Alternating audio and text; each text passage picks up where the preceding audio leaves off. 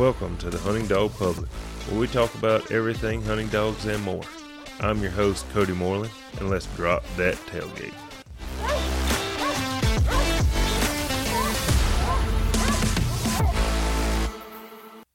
Today's word Psalm 27 1.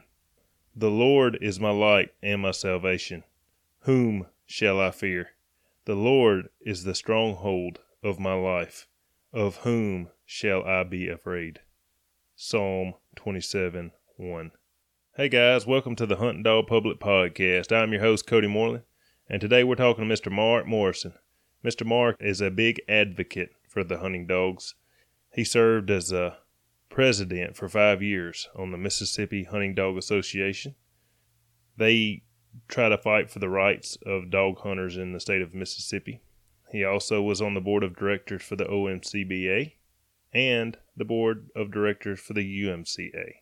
So he's pretty passionate about these hunting dogs. I had a real good talk with him. We talked for a while. Mr. Mark tells a lot of stories, and, and I really enjoyed them, and I hope you enjoy them too. Here we go. Y'all stay tuned. All right, guys. We have the one and only Mr. Mark Morrison. Mr. Mark, why don't you tell us a little about yourself and where you're from?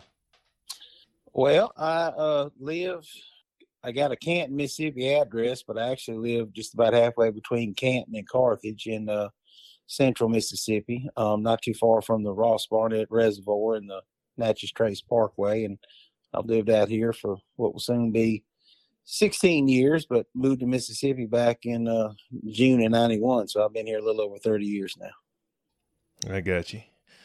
So obviously, you're on this podcast. You've hunted hunting dogs. At what point was your first memory with a hunting dog? Did you grow up around hunting dogs, or was that later in life? I did. I did not. Um, my daddy was in the army, a career army man, but he had grown up down around Selma, Alabama, and so of course, growing up back in the 40s and 50s. He did a lot of hunting and fishing, including uh, occasionally hunting with hounds and fice and anything else that would tree a critter. But uh, again, being in the military and moving Jackson area of Mississippi is my 14th place to live in my life. So we never did get settled for too long in one place. And consequently, I didn't do much hunting growing up. So wasn't until about uh, college, latter part of college, looking for something to do other than chasing girls and playing pickup basketball games and going to school. I started still hunting for squirrels. My uh, daddy's mama lived down in the Talladega National Forest south of Tuscaloosa, and so I'd go down there either by myself or with some buddies and go sit across the road in the boundaries of the national forest and still hunt for squirrels is probably the first hunting I ever did. So you started still hunting in college. Uh, right. What, well, like, who got you into still hunting squirrels? You just saw it on the internet and decided that that's something you. Or they didn't have internet back then. You saw it in the magazine. Say, man, we we going back to uh, yeah, the, uh, the early '80s, uh, '84 through '88. But so what happened was, um, yeah, like I said, I was just looking for something to do, get out, go down there, visit my grandma, and get some fresh air. And of course, you know, my daddy you know, would talk to me about hunting and things like that. And we had done a little bit of that, like when we lived in North Carolina, Fort Bragg. I think we did go out, you know, hunting for squirrels. But so when I got to law school in Birmingham, um, because I was getting more and more interested in hunting, I had gotten subscriptions to Sports Afield, Field and Stream, Outdoor Life. I think I had the three big three national, you know, hunt magazines at, at that time. And uh, can't remember which one it was, but one of the uh, magazines had a monthly column in it by a fellow named Bill Tarrant, T A R R A N T. And it was called Gun Dogs. And of course, most of the articles were about labs and, you know, pointers and setters and things like that. Well, I'm flipping through it one time um, in law school and there was an article the title of it was something you know to do with like the lost art or traditional the southern tradition of of uh, squirrel hunting with a dog well man i read that and i thought it was you know it wasn't a very long article just a page or two ironically enough the guy that was being interviewed in that article was a fellow named randy panel from blue springs mississippi that i got to meet many years at, uh, later after i moved over here he was part of that club that used to be up there in New Albany. You used to be at the fairgrounds with Uh-huh. Monty Rakestraw and a whole bunch of others. But uh, anyway, it had at the end of the article, it said, well, um, if you want some hillbilly hunting tricks or training tricks or something, brother, this little homemade pamphlet you can send you, you know, five dollars or whatever it was, and uh, you send it over to Randy, and he sent me this little thing back. So I got that, read through it. Between that article I read and reading those tricks, I thought, well, hell, I can probably do that. So I kept looking in the uh, Birmingham newspaper because back in them days, not only did we not have the internet, but we actually people read newspapers, and uh, so I saw a squirrel dog advertised, a litter of squirrel dog puppies down around Tannehill State Park, um, just outside on the kind of on the Birmingham or Jefferson County, uh, Tuscaloosa County line. Uh-huh. So me and two buddies I went to law school with. This was school had just about was about ready to get out between my second and last year of law school. So we load up and drive on down there, and had one little old puppy left, and he was poor as a church mouse. I mean, heck, I think when they laid him out of the pen, which they had a little bit of everything in there. They had everything from running walkers to uh, beagles and everything like that. He come out there and he laid down in the darn uh, fire ant pile, and uh, it. But for my buddies talking me into taking the dog, Cody, I was Mhm. gonna take a pass on it. But I wound up giving the man seventy five dollars, and uh, got the dog back home. I lived in a one bedroom condo right on the outskirts of downtown Birmingham when I was in law school, and got him in there. And I could tell the dog just wasn't right. I mean, we didn't have hunting dogs when I was growing up, but we had dogs, and you know, anybody with a lick of sense, you know, looked the dog wasn't right. So I took him to the local vet. And, and so my $75 eight week old puppy turned into a $375 puppy real quick. Ooh. I had to borrow money from mom and dad who lived up in Huntsville, Alabama at the time Ooh. to pay off the vet bill. But uh, anyway, he was kind of a his mama. They showed me who supposedly was his mama. Um, and she was a feist, and I guess his daddy was some kind of tree and farm shepherd or something like that. But anyway, long story short, um, he made a even by my standards today, 30 plus years later, he actually made a very, very nice squirrel dog in spite of me because I didn't know my butt from first base about other what I'd read in this little old pamphlet. And I didn't know nobody that squirrel hunted, so I spent a lot of time with the dog. Hang on, hang on. I don't want to gloss over that. The Mark Morrison's first dog was a feist. Well, he was technically well. You want to hear something really fun? So this is how this is this is how tree dog stupid I was.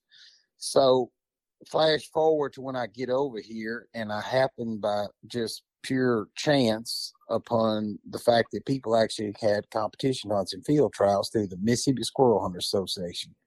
Bo was the dog's name, and he was, you know, probably eight, nine years old when I even went to my first one, but we didn't even bring a dog because I just wanted to see what it was about. Well, we we sitting out there and and quote my son several times during the cast to the point that these older gentlemen could actually hear him say this. He said, "Daddy, Daddy," he said, "Bo can do this." I said, "I know, son. Hush, hush." You know, we trying to hang back. We just want to look, and he wouldn't let it rest. He said, and he finally said, with all of us standing around waiting for the other dogs to treat, he said, "Daddy." He said, Bo can do this a heck of a lot better than these dogs. Well, I showed up the next year with him, and sure enough, but for me getting cheated on the cast, I, I, I probably would have won the hunt. I still placed in the top 10. So I thought, well, man, this is fun. Bo's got a little bit more, you know, gas in the tank. And so I went, and most of the hunts we had back in those days, even though we hunted NKC rules in this organization, um, it wasn't NKC sanctioned hunt, but there were plenty of those around back in the, you know, in the day. Yeah. And so I need to get my dog registered.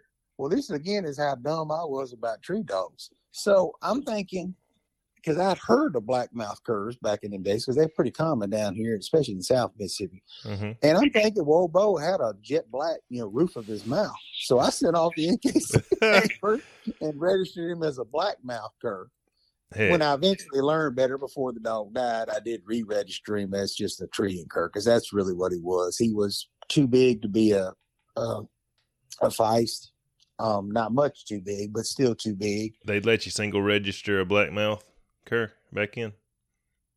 I don't mean any disrespect to Dale Morgan or the NKC, but you know, if it's got a pulse, it ain't got to have four legs. And, you know, you send in your ten dollars back in the day, you could register a house cat, I reckon, as a squirrel dog.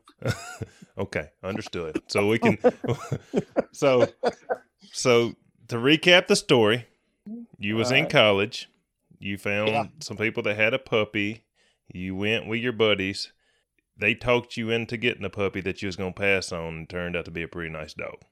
Yes, turned out to be a very nice dog. Okay, to this to your standards today. Yeah, yeah. I mean, uh, wouldn't tree a coon to save his life.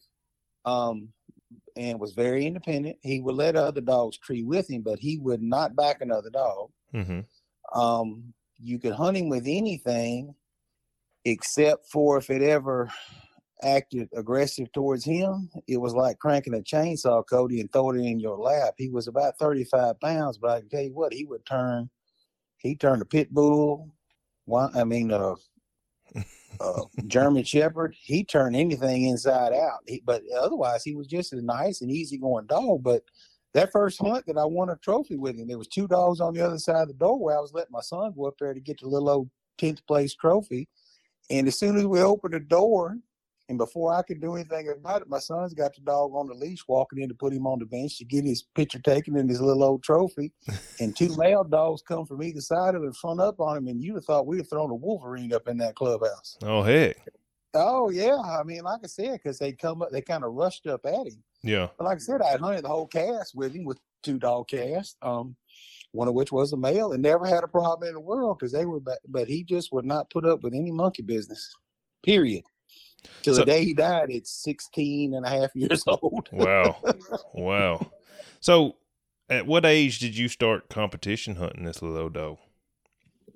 what age was I? Or what age was he? What, what age was he? Did you start off as soon as he Like I started treating? man, he, he, well, I started hunting him for fun because when I moved Yeah. over here to take my first, you know, lawyer job, man, I didn't know nobody because I wasn't born and raised here. Mhm. Um, other than people I work with, and none of them were interested in squirrel hunting. So I spent a lot of time, after you know, in my leisure time, going to public land and just hunting this dog. Mostly me and him by ourselves. Occasionally, I would run up on you know Ronnie Thompson. I don't know if you know Ronnie. He's a long time Yes, squirrel guy around here. I actually ran up on Ronnie one day at the management area that's now across the Natchez Trace Parkway from my house, just by happenstance. He was out there hunting a little old street bred female, as I recall, and I was hunting old Bo, and uh, we uh, you know went to a few trees together. So that's how I originally met Ronnie. I guess I'm trying to get a time frame. You said you and your boy went to your first squirrel hunt, just w- watching the first one. Like, at what? That, How many years after you started pleasure hunting with a squirrel dog did you go? that was probably in '99, I want to say, 1999, So, 23 I years you. ago, got you. thereabouts. so your little bow dog at that time would be. mm, Gosh, he was he was eight, nine, almost ten years so, old. so he was he was a mature dog at the time. He was not a pup at his first Oh competition. no, hunt. no, no, no, no! Like I said, I didn't know folks did that Yeah. until he was a senior citizen. well, he didn't have no puppy left in him at the time, did he? No, and he and he come he come into this world with no puppy. I don't know if it was just his his makeup or his personality or being raised in that pen of who who knows what from a weaned age. But uh, no, he was always a very uh, and smart. Still to this day, the smartest dog I've ever owned. Wow. I mean, just he he just was uh, uh he was a special little animal that uh you know I was very very lucky because again I didn't know anything, didn't have any mentors or anything like that until much later in the squirrel dog world, and so he made a good dog in spite of me because I'm sure I did. I didn't have a shocking collar, thank goodness, and screwed him up that way.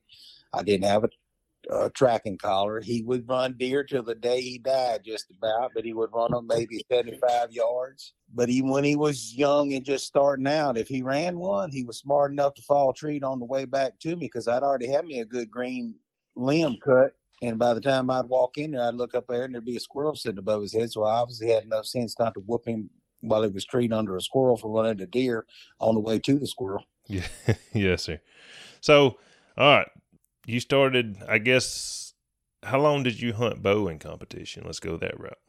Uh, there was probably the NKC State Championship um, down in Wiggins, Mississippi, South Mississippi, and he was one of three dogs that morning and afternoon that scored a thousand points. I think he finished like third or something like that. And I put him in a couple more. Went back to that same Mississippi Squirrel Hunters Association hunt the next year, second year with him, and come in second. Almost won the whole thing with him.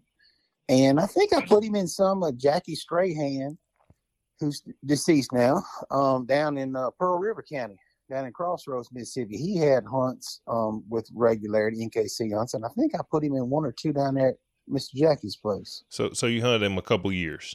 Yeah, I hunted him probably, um, you know, maybe two years total, two, two, maybe a little over two. And so at these hunts, I was noticing what I now know, and didn't take me long to figure out because I ain't shy about asking questions. Was mountain curs. And so I saw some of them and I thought, boy, those are some good looking dogs. And so that was kind of got me to asking around and knowing that Bo was getting some age on him and having kind of whet my appetite about competition hunting. And also having heard by talking with people at the hunts that um, mountain curs could also uh, make good coon dogs. I thought, well, look, it's about time for me to retire this old horse and get me a new one to ride. And so that's when I got my first mountain cur in like 2001, two, somewhere around there. What was its name? It was a female from Larry Wagner.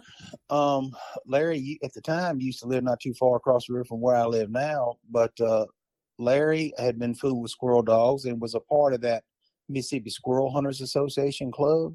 Yes, sir. And I got a double granddaughter of Hall of Fame Jordan Creek tag from Larry. Nice. Larry had bought her as a puppy from James Mincer, who lived down in Woodville, Mississippi at the time. And he had uh he had Rattler kind of out of a uh, tag and Bayou Whitney. And then there was a boy up a teacher, Alan Koch, K O C H up in Missouri, who had the female. And so Larry had gotten Julie was her name, and uh, had gotten her from him and uh, sold me Julie. Julie never wound up being, you know, anything uh, super special by my standards today, but she was a nice, reliable dog. Brindle, probably about uh, 40, 45 pounds. How she hunt? Uh, not real deep. Um, kind of had a, uh, she'd get kind of choked down like she was pulling on her collar sometimes. And she had a bad habit where Larry got frustrated with her was she would hunt at a decent clip hunt out far enough to find squirrels, rear up on a tree, and may let out a bark and then sit there looking. It's almost like she'd been put, I knew she hadn't, but almost like she'd been put in a starting pen mm-hmm. and allowed to tree feed her squirrels without anybody, you know, putting her back up and, you know, yeah. and, and, doing right by her. I know now. I didn't know it at the time. But yeah. it took her a while to get over that wanting to turn loose of her mouth. But now, once she got over that, you know, she made a she made a, a, a nice dog that you could go. I, I put her in some competition hunts, and she did fair. She did also did halfway decent on coons as well. It was had a beautiful tree style. You know, put both feet on the tree, um, lay her head back where you could lay a platter on her across her legs and her throat. You know, hmm. um, just real typical Jordan Creek tag bred dog tree style. He was a very stylish old dog that I never hunted with him, but I've seen plenty of pictures and talked to James and Danny Wilkinson and several other folks that hunted with the dog. So she was my first mountain cur, and I got her from Larry. I got you. Before we get too far away from him, how did Bo hunt? He hunt close. He hunt deep. Uh, Bo usually would hunt within probably 250, 300 yards. Oh, but he got out of um, sight.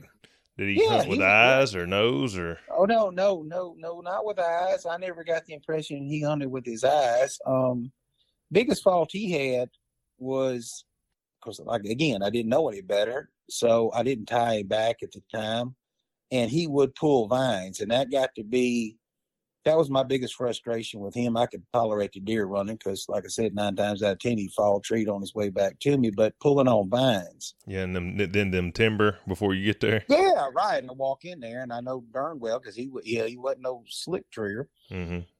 That uh, you know the squirrel had been gone from there. I'd see it as I'm approaching the tree because again, you know, most of them days I was hunting by myself, but He did. You know, if you dropped him in a spot and he went out and made three loops and you didn't catch him, then you were fixing to go on a long walk to the next block of woods. You probably should have picked him up and drove him to. so he did have that trait about him. I got you. All right. So you've had your little female. How many years did you hunt her? A year, two years before she didn't, or what happened to her? Uh, she died here. She died there. But yeah, she died out here at the age of 13, something like that, 14. So you're not much of a buyer and seller. You're more of a buyer and keeper. Yeah. I, I mean, the only dog I've ever sold was Lonesome Dove. I sold her back to Keith Jones, who sold her to me Yes, sir. after I basically made her available to him because she was my stud feed puppy when I bred uh, Todd Jackson. I bred Apache to uh, Taylor that first time. You didn't get rid of your female after you got to where you wasn't hunting her anymore. What made you move on to try something new? Well, going to more hunts and seeing different dogs. So what I also did not long after I got Julie, I bought JoJo, and JoJo was three quarter Jordan Creek tag. Mm-hmm. I liked enough of Julie to think, well, and by this time I, I had gotten to know James Mincer because, you know, I'd read a set of papers and look in the yearbook when I changed Julie over to my name. And I thought, well, okay, James Mincer would know a lot about this dog that I just bought from Larry. So James and I became friends. And of course, again, reading the pedigree, it was through James that I met Danny Wilkinson because Danny Wilkinson's Bayou Whitney, you know, was you know was what some of these dogs went back to. So I started hanging out and hunting with James and Danny on a regular basis, and that kind of got me dialed into what I would loosely call heavy Streak Junior and Georgetta bred dogs. Yes, sir. Now, now, are you or are you not a fan of Streak? I'm a fan of getting the right Streak. Okay. And, you know, I think if you talk to several folks who have kind of made it their business to know mountain curs and um, pedigrees in, within the mountain curs, that look, some of the best dog, I will never own a dog that doesn't have a streak in it. I, Now- don't, I don't know that it's pretty hard to find a dog that doesn't have it somewhere in there. Well, if you find one that's worth feeding, it's a good chance it's in there. Now, there are exceptions. Yes, I mean there are good there are good dogs of all strains and breeds and bloodlines in the in the OMCBA, but you know I that's kind of where I started, and then I made it a my business because I was new to tree dogs. I didn't Mhm. have a lifelong history and didn't run back in generations in my family. So when I got that first one, and I tracked down where it came from, dog wise and and, and owner wise, then I started, you know, burning up phones and calling and going and hunting with and looking at the dogs because Tag was still alive back then. Bayou Whitney, I got, I did get to hunt with Bayou Whitney, who's one of the more decorated mountain cur females in the history of the breed, you know, and she was still living. Danny and I hunted her some over in the Delta. Um, I've owned three direct daughters of Streak Well, in my life. now, now you said you looked into to streak, and what was the female? Streak Junior in Georgetta. What now that's Thunder's bloodline, ain't it? Exactly. Yeah. okay. Exactly. That's stunt. So the, the ones that you'll run across, Cody, are Thunder, Jordan Creek Tag, both of whom are in the Hall of Fame. Then you'll also hear dogs called um, Yankee Rocky Ridge Yankee that Jerry Vincent up Missouri owned. Sours Sport was one of them that was fairly well known. Um, Buckshot Willie. I've had Uh-huh. several dogs out of Buckshot Willie that Danny owned for a period of time. Mm-hmm. Um, and there are others. There's a famous picture if you ever make it to uh, the clubhouse, the main clubhouse up there at Jamestown. Um, they had them all together at some hunt. I want to say Elnora back when it was a big hunt, Mm-hmm. and they had all them males out of that famous cross. You know, they all, were not all litter mates, of course, because they made Yeah. the cross several times, but they had them all spread out out there in a nice photograph that's up on the wall up there. So you get to see a lot of influential dogs in that photograph. Sounds like a heck of a cross.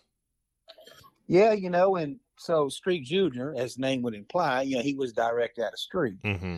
Well, the reason I asked was, you, you, the internet, you can't tell who and who isn't. There's, you know, there's always a controversy with a streak dog. I hunt a streak dog. Most people I know hunt a streak dog, even if they don't like it. But you know, for what it's worth, that dog has done a lot for the mountain cur breed. Oh no, no deny anybody that tells you otherwise is either lying to themselves, lying to you, or both. I mean that that's that's there are certain things that they're really not. Now you don't have to like them. I get that. I mean, it's, we wouldn't all choose the same kind of truck to drive or, or woman to marry. Yes, sir. But look, I live, and you don't live too awful far from here, so you understand this also. I live in a very game rich environment.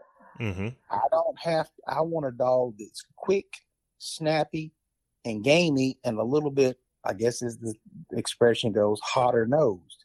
Because the one of the worst things you can do is be a dog that I hunt with. And if, if you had one like this and you and I were hunting, I'd probably hurt your feelings or you'd want to shoot your one. If I'm sitting out there looking at your dog running the law, working the track, there are exceptions. There are bad days and bad areas. But generally speaking, man, that dog is wasting my time, your time, and everybody's its time because if it moved on another 150 yards, it'd find something good and hot to tree that we could shoot or score, as the case may be. And so I got no use. It sits on its head, as they call it. Yeah, sitting sitting on his nose. Yeah, just standing on his head, walk running out through the woods, day or night. Yeah. So that was one thing that I noticed. They were smaller, snappier, athletic dogs. But as we'll probably get into in a little bit, I wanted some balance to the dog. I wanted a little bit more grit. I wanted some more tree power. And so, as Danny Wilkinson, I think, coined the expression the first time I ever heard it, we used to say down here and still do the streak will make them go, but that dust bob make them stay. I love it. All right, so you started looking into Smith, Smith Streak Junior and Georgetta crosses. Right. So right. that's just you. You saw some dogs out of that line that you really liked, and that's what you want to start focusing on. Yeah, and that's what I've got to a large point. I've I've never deviated away from that. It was just the mix of mixing in the dust bob pine knot tiger paws that that was the final part that kind of turned my crank, so to speak. I got you. So I assume it was Apache next, or did another dog fall in there before Apache? No, actually, I was very fortunate, Cody, in that um, Brentwood, it was then living up in Arkansas, he had bought a dog called Streaks Mandy from Carl as a young started dog. Paid mm-hmm. what was back then a good sum of money for the dog. And he had her for several years, and she was she looked just like Streak um, small, thicker built, you know, yellowish red with white trim. Mm-hmm. Brent kept her for most of her, you know, uh, prime, and then um, wind up. Uh, I think he sold her for a very reasonable sum to James Mincer. Well, again, James and I were hunting on a real regular basis back then, and James was running out of kennel space down there, and so he asked me if I would be interested in having her because although Brent didn't hunt her real often on coons, he had hunted her some, and I was kind of then looking for something to do Monday through Friday before I would squirrel hunt on the weekends. And although Julie and JoJo were, you know, I have fun, and my son would have fun going with me at night, they mm-hmm. were not coon dogs. Yeah. And I got this little old dog, and she was about eight or nine then when I got her and uh, went down there to James's place, and she liked to hunt us to death on three legs because she cut her foot somehow. James had picked her up in Queen City, Texas, at an NKC state hunt over there, brought her back, and I picked her up the next weekend. And Streaks Mandy taught me what a cur coon dog could be. I just thought I was kind of playing around at coon hunting with Julie and JoJo. Mandy was the real deal. She'd have them. And wasn't at about 32 pounds once I got her back in shape not big as a that was that was Mindy's mama. I got you. And so I then I thought, man, look at here. I said, this is a whole different world because again, I didn't grow up coon hunting. I had been a time or two when I was in college. Go home. My dad had a partner in his business that had hounds over in uh, um, around Scottsboro, Alabama. But um, and she was a nice war dog. And mm-hmm. so I, I took her the first time I ever placed in a hunt, I had taken Julie and JoJo up to Jamestown. But the first time I ever placed in a hunt, I placed Mandy in the top. She placed third and fourth consecutive years at the age of like nine and ten up there. She's old enough to be these these dogs' great grandma. So that's pretty good for a for an old female. Oh yeah, like I said, you know, she didn't have a you know she didn't have a great you know mouth with her, and she you never saw the dog run, Cody. Mm-hmm. Tim Cope come over from North Carolina years ago, and uh, we went down to my old hunting club uh, on the Pearl River, um, south of Jackson, and uh, you know you cut her loose out there in the woods, this old backwater uh, cypress swamps off the Pearl River down there at her camp, and uh, you cut her loose, and she'd leave out, you know, at kind of a trot. Next thing you know, that heifer tree in there at 300 yards, yow, yow, yow, yow, like that. You know, just sound just like a little street dog. Yeah. You walk in there, and it'd be a coon up there, partner, a whole one. You'd shoot her, you you knock it out to her, and then tell her, all right, man, to get ahead. And she just kind of like leave off the same direction that she was headed when she come to that tree. Just a little old trot. Next thing you know, that thing may be 750 yards back behind you tree Heck. in just a couple minutes. I'm thinking, did something pick her up and drop her off in there? Because she, you know, I, I guess when she got out of sight, she caught another gear or something. It was the darndest thing I'd ever seen. To this day, I never had a dog that would get out and and you wouldn't know because she's stone cold silent now. You, you know, she didn't make a sound until she was treed, day or night. So that was my got got me hooked on coon hunting. Now, at that point, was you coon hunting more than squirrel hunting? Not at that point. At that point, it was probably still, you know, probably two thirds squirrel hunting, one third coon hunting. But it didn't take long till it got to probably at least 50 50, if not a little bit more. I got Coon you. hunting. So, did you enjoy coon hunting more than you enjoyed squirrel hunting, or is that just kind of your dog suited coon hunting more? I'll put it to you this way: the same thing I've told others in the past. Um, if the good back in those days when I hunted, you know, regularly, both day and night, competition and pleasure hunting, if the good Lord had come to me, Cody, and said, "Hey, boy, look, starting tomorrow, you can do one or the other, but you cannot do both. I need an answer right now. Which is it?" I would have told him coon hunting Heck, because when I moved out here to where I live now, I have the management area across the trace from me, which I can be there in about 15 minutes, turn the dog loose. I had a hunting, a private hunting lease that I was in in the opposite direction up the trace, about eight mile markers. And then I still to this day, Kenny Latham is a former game warden that lives in Ludlow, Mississippi, across the river.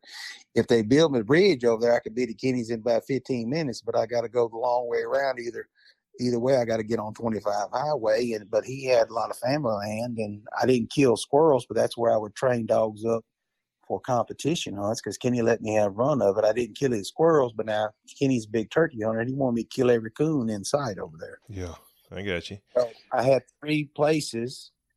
Plus, I'd started hunting in the Delta before we even moved out here. So between those areas, man, I was in 2010. I think I killed 200 coons that season Wow, that's with a, 2020 tank and uh, Apache 2.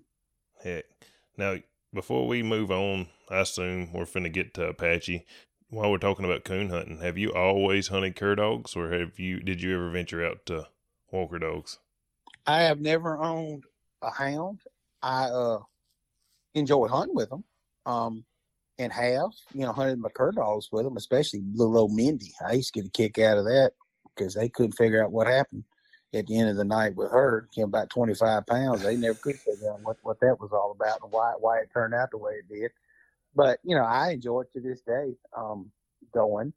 It's not my personal preference. Otherwise, I'd own a full kennel of them up there. Yeah. But you know, I don't I don't have any uh, problems with that. I just never felt compelled to own one. You just think you started with the the squirrel dogs, and they ended up getting you into coon hunting, and you just hunted the breeds you already had. Well, and the thing about it is, is people that don't know anything about tree dogs.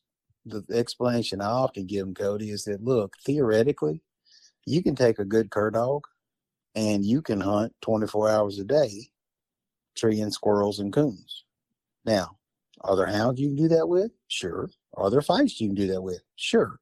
But on average, in in my 30 plus years of experience, if you want to do both, and you don't have to have the best of either, then a cur dog, a mountain cur is a pretty versatile dog. And if, oh, by the way, if you get your yayas out by going to competition hunts, like I enjoyed for 15 plus years Mhm. regularly, then it was kind of a, it's kind of like a Swiss Army knife, man. It was something you could do I could coon hunt during the weeknights. I could squirrel and coon hunt on the weekends. And when the season was over, especially when the season was over, I could load up and go to Jamestown or you know or anywhere else and go to a competition. It was literally my only hobby. I don't golf. I don't fish to amount to nothing. It was it was basically my only hobby.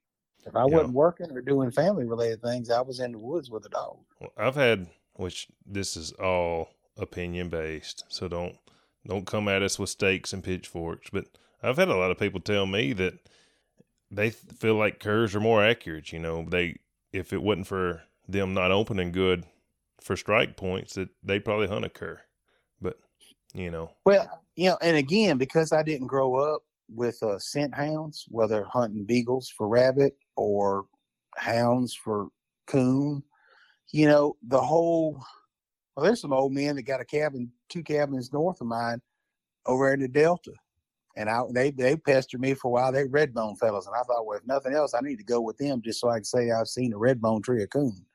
Um, but I t- they wanted to go with the dogs one night, and I told them, I said, look here, fellas, I said, if you want to hear a good race, you will not enjoy yourself tonight because I do not. Now, Buster, you know, will open up, and I've had some that were kind of semi-open. But I said, my, that's not my preference. I said, I know would in a perfect world for Mark Morrison, I, the dog would not make a peep until it fell treed day or night. That's just my preference because again, I didn't come from a long family tradition or upbringing to where that was a thing to sit on the tailgate with grandpa or Uncle Bob or whatever and say, Oh, that's old blue in there. He's done struck a track or oh, he's heating it up now. He's about to, you know, that, that just wasn't the way I was raised. So, and the dogs I had early on that introduced me to mountain curs, they were pretty much stone cold silent. To me, there's nothing more enjoyable than me, one of these dogs, going out by ourselves, not long after the sun goes down on a cool, cold winter night, cutting them loose, and then all of a sudden, hopefully sooner than later, because I got to get them go to work next day, hearing just out of the clear blue night, how, how, how, you know, yeah, sitting under the tree. Man, that'd get me stepping so fast, I pull a pull a muscle. you know? what them old men think that? You, did you ever take them with them curs?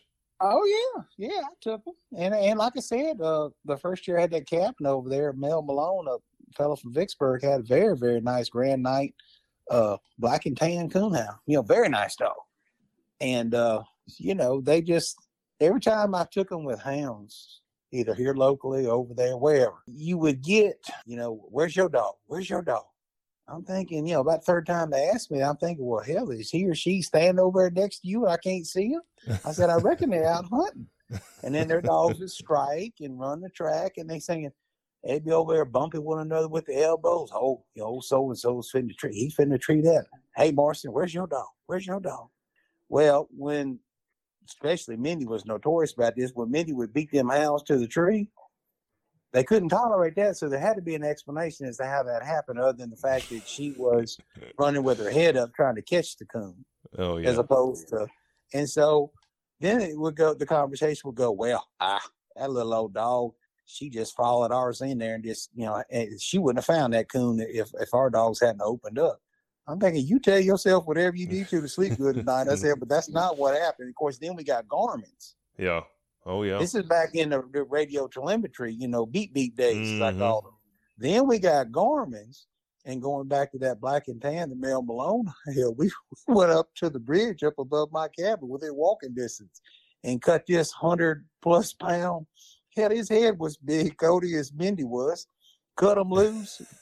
he goes down in the ditch, and just like he's supposed to do, man, he struck a track and he worked it all the way down through there. And you could tell. I mean, I don't know much about hounds, but I know when one's warming up the track, he, he's gaining on the coon, and he started that stuff too. Where's Mindy? Where's Mindy? I said, well, she went the opposite direction. I said, but she's coming back now. So I showed him the, the alpha screen. Yeah. And then and I knew what was fixing to happen because Mindy was like somebody hit her with a hot shot in the rear end. She was little, but she could move through the woods. And she comes down that that creek ditch and I'm looking at the Garmin, he's listening to his dog, so he doesn't know exactly what I know.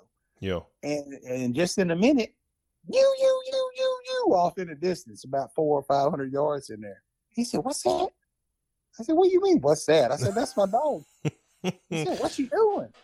She said, oh, "She's deeper in there than old Dan." I said, "Mel, she's treed." He said, "Oh hell." He said, "Well, where's Dan?" So I then I showed it to him. I said, "He'll be in there in just a minute." I said, "Come on." So we walked in there, and sure enough, Dan was in there. You couldn't hear Mindy by then because Dan had a big old booming, you know, mouth, Yeah. mouth on him. And so after we knocked the coon out, I told him, I said, Mel, I said, you know, if I tried to, I couldn't describe better the difference between a good cur coon dog and a quality coon hound. I said, ain't a thing in the world wrong with your dog. I said, if I was in the house, I said, I'd love to have one like him. I said, he did it like a champ. And there ain't no doubt in my mind that he would have put a tree to that coon before, you know, it had many not even been in the woods, you know, been Yeah. back at the camp. He'd ended up there. He just Oh yeah, because he was working it beautifully, and I showed him the Garmin showing the whole track, kind of zoomed out, and I said, "Now here's the difference." I said, "You see your your dog's track?" I said, "He come up out of the creek bed a little bit, and that coon's trying his best to kind of leave him." I said, "Now you see Mindy's." Mindy's is a series of straight lines with little tangents. You know, she go back to the right or go back to the left. I said, and one time she overran it and had to double back on herself. I said, she's running with her head up, about level with her, you know, her tail. And I said, she's trying to, she's cutting all the zigs and zags out of that track because she's not running the track, she's running the the critter. yeah. And I said, that's when you have a a good cur coon dog, and you don't, you're not hung up on listening to them strike a track, you know, warm it up, change over at the tree, and then set in. If that's not, if that's not part of the essential experience for you coon hunting, if you want to go look at coons, I said something like this, this little thing right here, because see, as little as she was, Cody, coon didn't know what she was coming through the woods. she could have been a jackrabbit. She could have been another coon coming through there. Yes. Yes. And she was mean as a little old, I mean, sweet dog, but mean as a rattlesnake. The only time she'd ever open up is if she was just about pulling hair on that coon's tail. Wow. And I can promise you this because she was a chip off the old block because her mama, Mandy, that I was telling you about, the older female, you know, Mandy wasn't, one- wasn't a mauler. You didn't hardly make a sound. But if that coon felt back in them days, I didn't have enough smarts to tie the dog's back out from under the canopy. So I just shoot her out to old Mandy, Mindy's mama. And uh man, she catch them on the bounce. When they hit the ground, and it didn't matter. She she she clamp them down Fight was on on. the throat. And it wasn't any thrashing. It wasn't a whole lot of drama. She would just kind of like you seen like a, I don't know, a cheetah or a or a leopard or jaguar or something. Grab one of these gazelles by the throat. They just hold it there until it suffocates. Yeah. Well, that's what she would do. Wow. Now Mindy was a little bit more crazy because her daddy was crazy. She would get in there and thrash and all that, but she was still bad news. So the coon didn't have, especially during our rut, from say mid mid to early January through the end of the season over in the Delta. Squirrels is hard to come by because there's so many den trees and the sows are bred. And they've been listening to folks shooting and treeing them for months. Yeah. But the coons get to stirring real good. And so some people, including people I count amongst my friends, will tell you otherwise because people tend to defend what they own. But, you know, I, I stand by the fact that since I hunted tight mouthed dogs, especially the likes of Mindy, you know, those boar coons are traveling large, long distances to breed new females. But you turn something like Mindy loose that ain't making a peep, and that coon's got two choices. He can stand and fight, which is not a good idea for the reasons I just explained, or he can get his butt up the closest big tree. Yeah. Which they, is they don't know she's which- coming. Where if they hear Right. a hound open up, they they try to get away. Coon may not be the smartest of God's creatures, Cody, but he knows when he hears that hound out there in the woods, that's not the neighbor, the friendly neighborhood welcoming committee. I tell you what, I, I might argue that I've seen them sap suckers help each other up on a corn feeder for deer to spin the spinner off, like around them varmint guards and stuff. I've seen I've, Oh, I've seen pictures of them stacked Well, like two or said, three they, deep. They know, they know that that they hear that hound coming through the woods. They know that hell, even a squirrel. Me and Garner had that conversation since he's all excited about this puppy he's getting. I said, "Look, Jeremy," I said, "You know these kind of dogs ain't for everybody." I said, "And all that slobbering and treeing and bouncing down at the bottom of the tree and cutting a fool like they're gonna turn inside out or have a heart attack." I said, you probably see less critters. I said, because squirrels are not the brightest animals on the earth. I said, but they can look down there at the base of the tree and see something like a Apache or dove or something like that tree and thinking, hmm, that thing does not have my best interest at heart. I better get on out of here. And it's public land that gets hunted to death. Once you they hear a dog, the rest of them, for the most part, headed to the headed to the dens. Yeah. Well, especially once they're bred. I mean, like I said, we got so many hollow trees over there that I'm, you know, the sows probably come down, get a little something to eat, get a little water, and as soon as that first gun goes off and the dogs get out there treeing off in the distance, they know it's time to go back up and get in that hole Yeah. if they're gonna reproduce and raise a litter of, you know, squirrels. All right. So I assume we're getting pretty close to Apache. Just to sum up the story, you got into squirrel hunting in college, got a pup, turned out to be a pretty nice pup. Ended up getting a dog got a tag. And then you started moving over into the streaks, Georgettas, and where are we where are we from here? Well, actually, that Mandy Jip, Mindy's mama that we were talking about, so she had a little age on her, and I wound up. She had I had bred her twice to to uh, Lucky Hank. Lucky Hank was direct out of Streaks Mountain Jackson and um, Ohio Bobby. Ohio Bobby was out of Dust Bob and Pine Knot Tiger Paws. So again, I had hunted with Bobby. She was a much older female. And I hunted with Hank when Danny owned him, and I bred Mandy to Hank twice. So Danny kept the runt of the first litter, and she was a prodigy. I hunted with Mindy in a deer pen down in South Mississippi when she was like eight months old, something like that, running with in the same woods, the same hunt with Red River Posse, the 03 OMCBA World Squirrel Champion, JoJo, who was a nice little squirrel dog. And anyway, long story short is I told Danny walking back to the truck, I said, Hey, I call him DW. I said, DW. I said, I'd love to have something out of old Mandy. I said, if you ever decide to get rid of that little old thing I hunted with today, I said, I'm a buyer. He Yeah. said, Well, she's probably not, don't look like she's ever going to make a big enough dog to suit me. I said, Well, promise me you'll give me a first right of refusal. So he called me a couple months later because this was late in the season. Reason why we're hunting in this old deer pen down there anyway. And uh, he said, Look, he said, if you're interested, I'm ready to move Mindy. I said, Yes, sir. I said, I wasn't pulling your leg. I said, What you got to have for? her?" And turns out I traded a Browning Belgian made vent rib Sweet 16 shotgun that Danny wanted to buy for his daddy. Mm-hmm. Well, regrettably, um, so I got that, made that trade, and regrettably, uh, Danny's daddy got real sick or passed away. And he actually wound up selling that same Sweet 16 to, uh, I can't remember whether it was Brian or Shannon Looney, but it was one of the Looney boys. They wound up with that gun. Heck.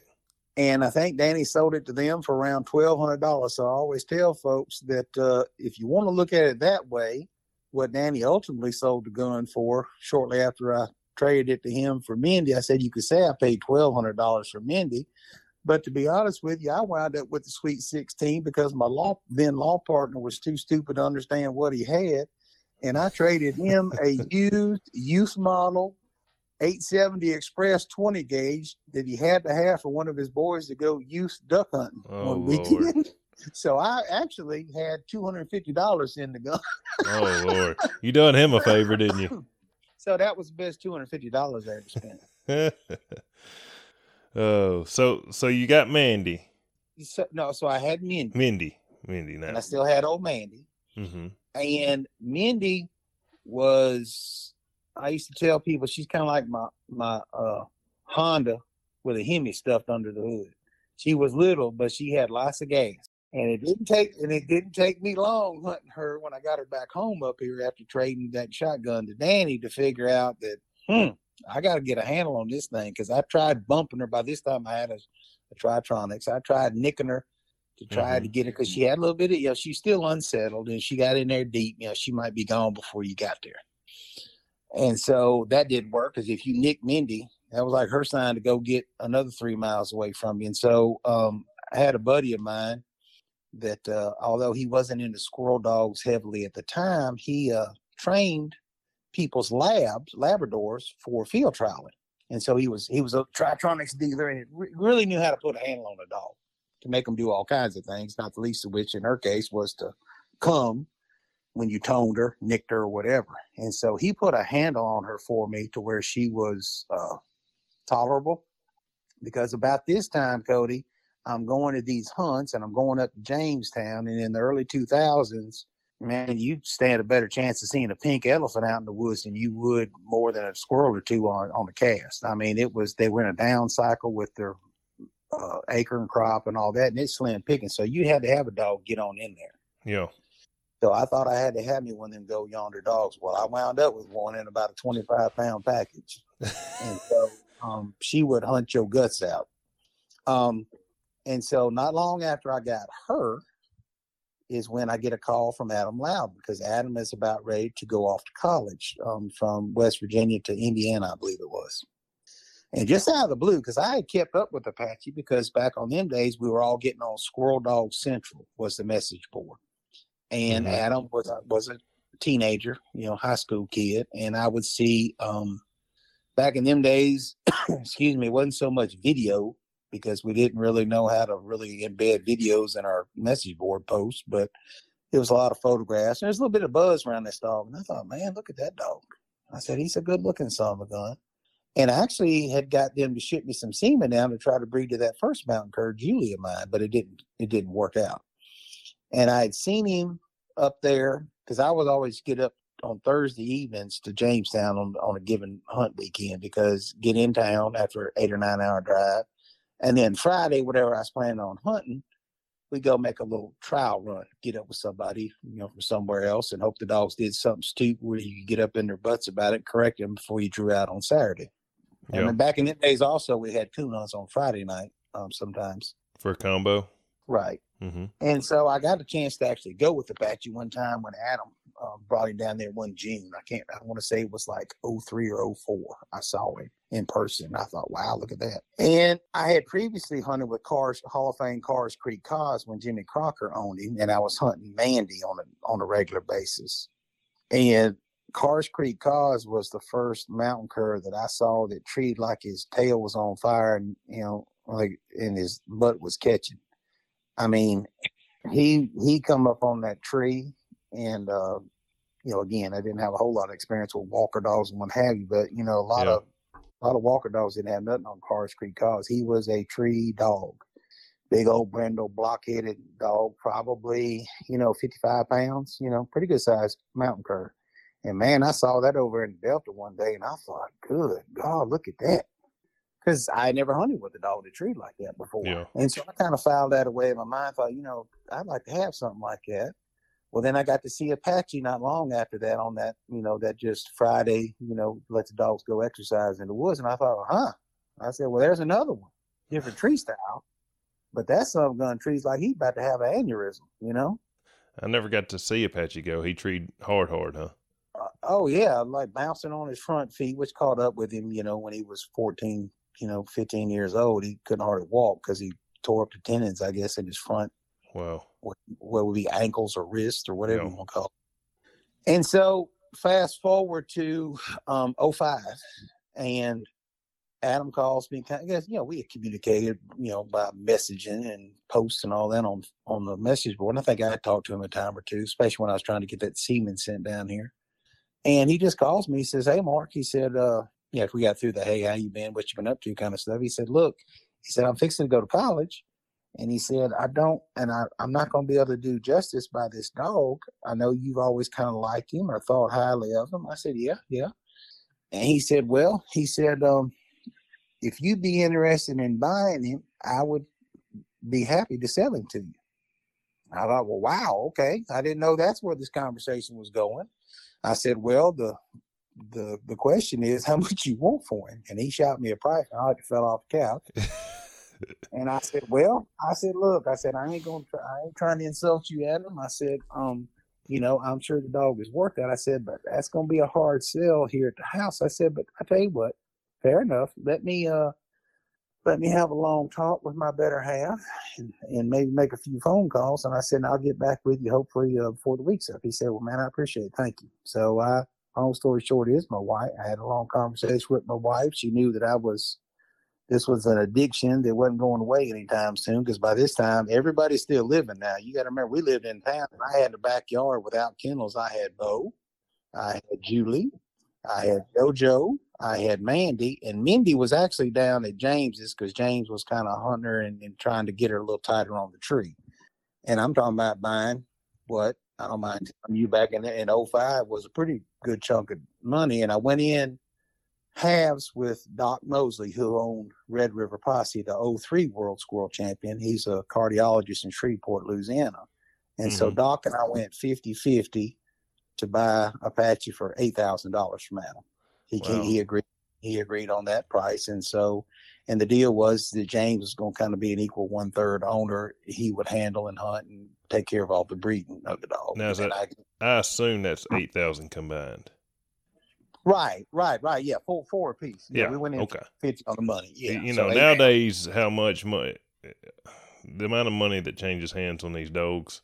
I wouldn't be surprised if it was sixteen. So Well, I ain't never paid that much. I, you know, I, yeah. I've never paid that much, but I have. Uh, These animals bring a pretty penny nowadays. That was a good sum of money, you know, back in 05 for a. He was.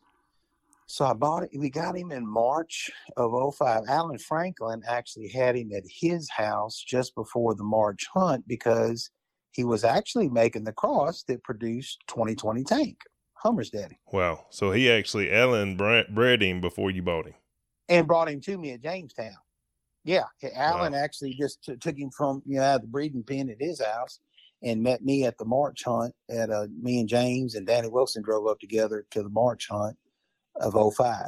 And uh, then James took him on back to his house when him and Danny jumped in their truck at mine after we got back to town and they went on the rest of the way down to uh, Woodville and ultimately to Denham Springs for Danny. But uh, yeah, that's a lot of money back in for a squirrel dog yeah, and my law partners and all that, you know, kind of thought I was crazy. Now, you know, I did always have from Apache on up until I discontinued it on uh, Buster and uh, 2020 Daisy. But you know, I always so the same guy that was the trainer of labs for field trials that kind of put the handle on Mindy. He had gotten this kind of like I guess the equivalent for Labradors of full cry yeah. He uh he knew I had gotten the dog and he said, Hey, he said, this is something you might want to look into. And there was a little uh, advertisement in that Labrador periodical that basically uh, advertised the mortality insurance, death insurance for dogs. And it was Hartford was the company, and it was the the uh, agency was up in Lansing, Michigan. So hell, I got to work next day and called up there and said, "Hey, I got this uh, squirrel dog I paid a lot of money for, and keep my marriage and partnership with Doc Mosley and all that good. And while James has got the dog down there to make sure he feels comfortable turning eight thousand dollar squirrel dog loose, um, can I get some insurance? And the answer was yes. You know, I just had to fill out the thing and tell him how his titles were, and this, this, that, and the other. But so yeah, I, I kept uh, and I kept life insurance on from Apache all the way up to Buster and Daisy for gosh, fifteen or more years. I got a question for you, and you're probably not going to know it, but I'm going to ask it anyways. Do you know how much life insurance cost on a dog back in? Yeah, and it was unbelievably cheap because, for example, to put, you know, the first year, I think I only could put on him what I paid for it. And of course, I paid Adam in a certified check, so I had a copy of the darn checks I could send to him. Then, after dickering with him, I said, "Look, I don't pay, um, you know, market value for nothing. Trucks, anything. I said, so the dog was worth more than that. and by then I had started hunting him and campaigning and what have you. And so I think they went up to like 10 or 12 on him the next year. And to get 10 or 12,000 dollars, you had a minimum premium of $300 a year. And to put it in perspective, man, that was the price I was selling a single pup out of him or getting for a stud fee back in 05. Oh, yeah. So it just didn't make any sense not to have insurance on the dog. I I agree. Me and I think me and Kent Johnson was talking about that back at the World Hunt. I don't know any. I guess somebody will know it. If y'all know it, shoot us a message on our Facebook page. Who does dog insurance nowadays, but I don't. And that Well, I've company, given, I've given out that number. People used to think I was getting free insurance or a commission or whatever, and I probably should have. I, somebody hit me up on Facebook the other day and said, "Hey, didn't you, you know, didn't haven't you had insurance on your dogs?" I said, "Yeah, I don't at the present time." He said, "Well, where can I get some?" And I, I just googled up Moore Foster hyphen Foster at Lansing, Michigan, and I gave them. It's called Kennel Pro. Is the product from Hartford Insurance Company, and uh, look, man, I, I can't I can't tell you how many people over the last 15 years, once it kind of got to be known, talk about it on Squirrel Dog Central, Squirrel Haters and hunts and all that. Man, I probably sent them folks ain't no telling how many. Um, thankfully I never had to collect on any of it. But What's the name of that company? Okay, the agency is M O U R E R hyphen Foster F O S T E R.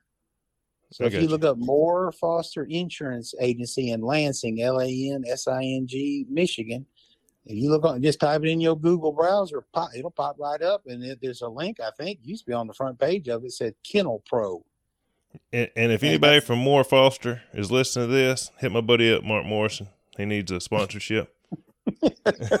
Well, He's sending y'all I used to- thousands of dollars I a year. Joke with them, you know, when they shoot me a message or send me a notification in the me in the in the uh, mail that, you know, hey, your your policy's coming up for renewal. Do you need to change or you know, because I was, you know, I would have new dogs to add or maybe take it off one that I wasn't taking to town or hunting in, on a regular basis because they gotten too old or, and that's the thing about it. So finally, at towards the end, I finally told them, I said, look, y'all understand that like Apache, I think I kept his insurance current through like he was 12 or 13 years of age. I said, look, I don't feel right about it. I said, if that son of a gun gets out of kennel and gets run over, I said, y'all going to pay me 12, 15, whatever is, is maximum insurance I gotten it up to. I said, y'all going to pay me a way lot more money than that old plug's worth at this point from a fair market value standpoint. I said, now he's worth a lot to us, sentimental wise, but so I, he said, well, you know, that's just the way it works. I said, well, look, take him off there. And I said, let's add, I think we added Buster and Apache 2 or somebody. Anyway, That's funny. Well, if y'all are listening, Mark Morrison needs a sponsorship, and if you want to sponsor a podcast, hit us up on the Hunt Dog Public. so, so you had insurance on him, gave eight grand Yeah. for him. All right, so so let's hear the Apache story. Well, like I said, I he was down there at James's house, and uh, for reasons that were James's, he just uh, so I get him in March of 05. And I realized realistically that taking him to the June hunt was probably a little early because I always, you know, smart folks just don't take a dog and turn around and go put it in a hunt. The dog kind of needs to know you and get Yeah. settled in, what have you. But then didn't want to put him in the September hunt for reasons that were all all his own. And so I finally told him, I said, look, bring in my dog. Meet me in Brookhaven, I think is where we met in McComb, somewhere or another. And I said, here, take Mindy down there and hunt her up. I said, she needs a little tuning up. I said, let me take. So I took him to the New Albany OMCBA hunt in November. First hunt I put him in, and I think got second and second in the squirrel and coon hunt. And then took him to the world hunt of 05 and won the world bench show with him after Donnie Clark and Alan Franklin. Everybody told me his toes is too long. There Ain't no way he gonna win that hunt. Well, you proved them Hell, wrong. Oh, the other thing was, so I was hanging out with Eric Wally then. He had a, a pure country scout back in the day, wound up being a dog of the year, grand squirrel. Very nice dog. Same same cross out of uh, Cause and uh, uh, Dixie as uh, Dagger, world champion Dagger. Uh huh. And uh, even uh, Eric Wiley told me he'd come up there and stay with in camper. He said, "Ah, Morrison," he said, "Don't put that dog in that bench show." He said, "That's a hunting dog." He said, "You got him hunted down. His hips look like rifle sights. Yada yada yada. He ain't gonna win. He's gonna get embarrassed." Man, Eric is going on to bed. I came in there. I, I like to threw that four poster trophy on him when I got in the in the camper up there. I said, "Hey, what'd you what'd you say about my dog looking all kind of hunted down and poor?" Uh, But uh, anyway, I screwed up and uh, wound up losing a cast of big time, Mountain Jackson's big time. uh, by 25 circle points because of not anything my dog did or did not do correct. It was just, I used to overthink things, Cody, when I would hunt that dog because, you know, people knew that I paid a good sum of money with him. He had, he was known in the squirrel dog community, particularly on the internet, because Adam being especially proud of him. I mean, like I said, the dog was a known quantity when I bought him. Um, and I don't take any credit for what he was or was not as a squirrel dog. That all goes to Adam. Now they'd only coon hunt him about four or five times because he had just before I got him right before his fourth birthday. I was finna ask that. I want to know got how him in March. Got him in March, and if I remember correctly, his birthday was like mid May, so he was just a hair under four years old when I got him. And um, anyway, took him up there to Jamestown, and like I said, just you know did a did a poor job of handling. Matter of fact, the third guy on the cast told me, he said, look, he said, you either the nicest guy I've ever met in this in this pastime or this sport, or you the dumbest. He said, man, you gave that cast away. I said, well, I said, our uh, our winner of the cast over there, he knows that too. I said, and I should have done a few things differently in hindsight, but you know, it is what it is. So big time went on to win the 05 World Squirrel didn't even come close, you know, to having that tough a challenge. Like I said, I literally lost by 25 circle points. Hey. But uh, so anyway, um, there was a brief time where, you know, the dog stayed with me. Um, Shane Stevenson from Canton, Georgia, who, you know, would buy and sell interest and or dogs and was, you know, kind of, was coming to, uh, Jamestown pretty regular on other hunts he wanted to buy half interest in him. So I talked to Doc, said, Hey, you know, if, you know, Doc had hardly been with the dog at all since we purchased him. And uh, Shane bought out Doc Mosley's half interest. That lasted for about a year. My wife, to her credit, finally told me, says, Hey, that's our dog. Make him our dog. Go get him. So Shane was good enough to meet me at the same exit where I bought my first squirrel dog at the Tannehill State Park exit at Bucksville and Abernant, right there at the Jefferson Tuscaloosa County line, and I met Shane there, gave him his money back, and the dog was ours to the day he died. For so nice, got to end up owning all of it. And you know, my wife went with the dog once or twice, I think, just for fun. But uh, that was the wonderful thing about it. His last years after he'd been retired and I quit hunting and all that, he he became really he, he was my dog for most of the time we owned him, but the last few years he was lock, stock, and barrel my wife's pet because hell, I couldn't even tell him to get his butt up and go outside. He'd look at me like, Who, "Who's you talking to? You don't know me no more." You know? Them animals, they take up with mama, don't they? Well, he was a he was a different animal too. I mean, second only in many respects to Bo. You know, the first dog we talked about. Apache was just a different animal, man. You can ask people. Brent Wood, um, you know, was one of the ones who kind of really picked up on that early on. That at the 50th anniversary hunt, where he won the squirrel hunt, and the coon hunt, and the bench show, and you know, uh, combo award and all that. I I was taking photographs back in those days because I was a column writer. So after um, I told Brent to take him outside by the flagpole out in front of the big clubhouse, and because you know people always used to joke. It used to really, especially when Adam was younger, used to hurt Adam's feelings because Adam, you know, was very attached to the dog. He raised yeah. the dog from a puppy, and you know that whole narrative that Apache was mean. Yeah. And you know, I could have, and I explained it to Adam and Chuck, his dad, you know, later on, you know, because they we'd had a conversation about. It. I said, look, I said, I'm not trying to offend y'all. I'll be forever grateful that you sold us the dog. I said, but and I understand why it might offend you. I said, but here's my rationale. I said, I know that the dog's not mean.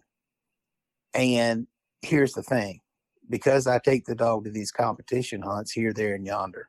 And also would, you know, if, if you, Cody, back in the day had said, look, let's go meet up somewhere and go hunt. I want to bring my dog. The only thing I tell you is I got two rules. As long as your dog getting ill, as long as your dog getting trashy. I said, man, you can bring a poodle out there and go hunt with me and Apache as far as yeah. I care.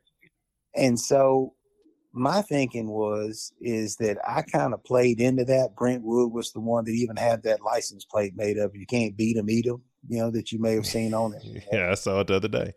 It's hanging up in the in my hunting cabin over there. That I kind of played up that because here's the thing: you and I draw out, and you one of these ones. The only thing you know about Apache is what you read on the internet. then I'm already got the leg up on you because you sitting around worried about whether your dog's gonna get eaten up or what have you. I know damn well he's not as long as your dog doesn't jump on him. Yeah. And so I never let people. I have people ask me. I remember a young kid up in Arkansas with an NKC hunt. He out the two dog cast. He had a uh, feist he got from Gerald Johnson, and he asked me. I could tell something was troubling that boy all the way over to the. I drove, and he was riding in the passenger seat. And we had the two dogs in the box. We get out over there, we and I could tell something was bothering him. Well, we get over there, get ready to, you know, let tailgate down, and put the collars on the dogs, and start to cast. And he said, Mr. Mark, he said, I got something to ask you, but I don't sure don't want to offend you. I said, Well, son, it looked like you had something on your mind. He said, Come on out with it. What is it? He said, Well, you know how folks talk, and I know what's coming next. I said, Well, yeah. I said, What is it? Come on, we got to get this cast started. he said, Is your dog mean? And I looked at him, Cody, and I said, Well, is yours? He kind of looked at me kind of funny, kind of tilted tilted his head like a dog will. He said, Well, no. I said, well, then you ain't got a thing to worry about.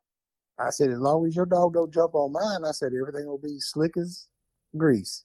And sure enough, you know, we like 99.9% of the casts I was ever on, you know, nothing ever happened. And, uh, you know, we had a great time and he got back and rode all the way back. And he just said, man, he said, I really enjoyed that. He said, that thing trees like something else, doesn't he? I said, yeah. And I said, that's the reason why a lot of people, you know, he sounded like he was mad at the world when he was treating. Yeah and huh. slobbering, slobbering. Now you walk in there, especially if you're treating there deep and it was warm outside. I mean, he have slobber all the way from his nose to his little old nubby tail. Now, now how big a dog was Apache? So when I got him, we had him weighed because that was part of the deal too. Um, James took him down to his vet in St. Francisville and had him weighed, heartworm tested, and all that kind of stuff. And he weighed right at 48 or 49 pounds, which is kind of what Adam and Chuck had been advertising him, you know, throughout the years on the internet once he got to be an adult dog.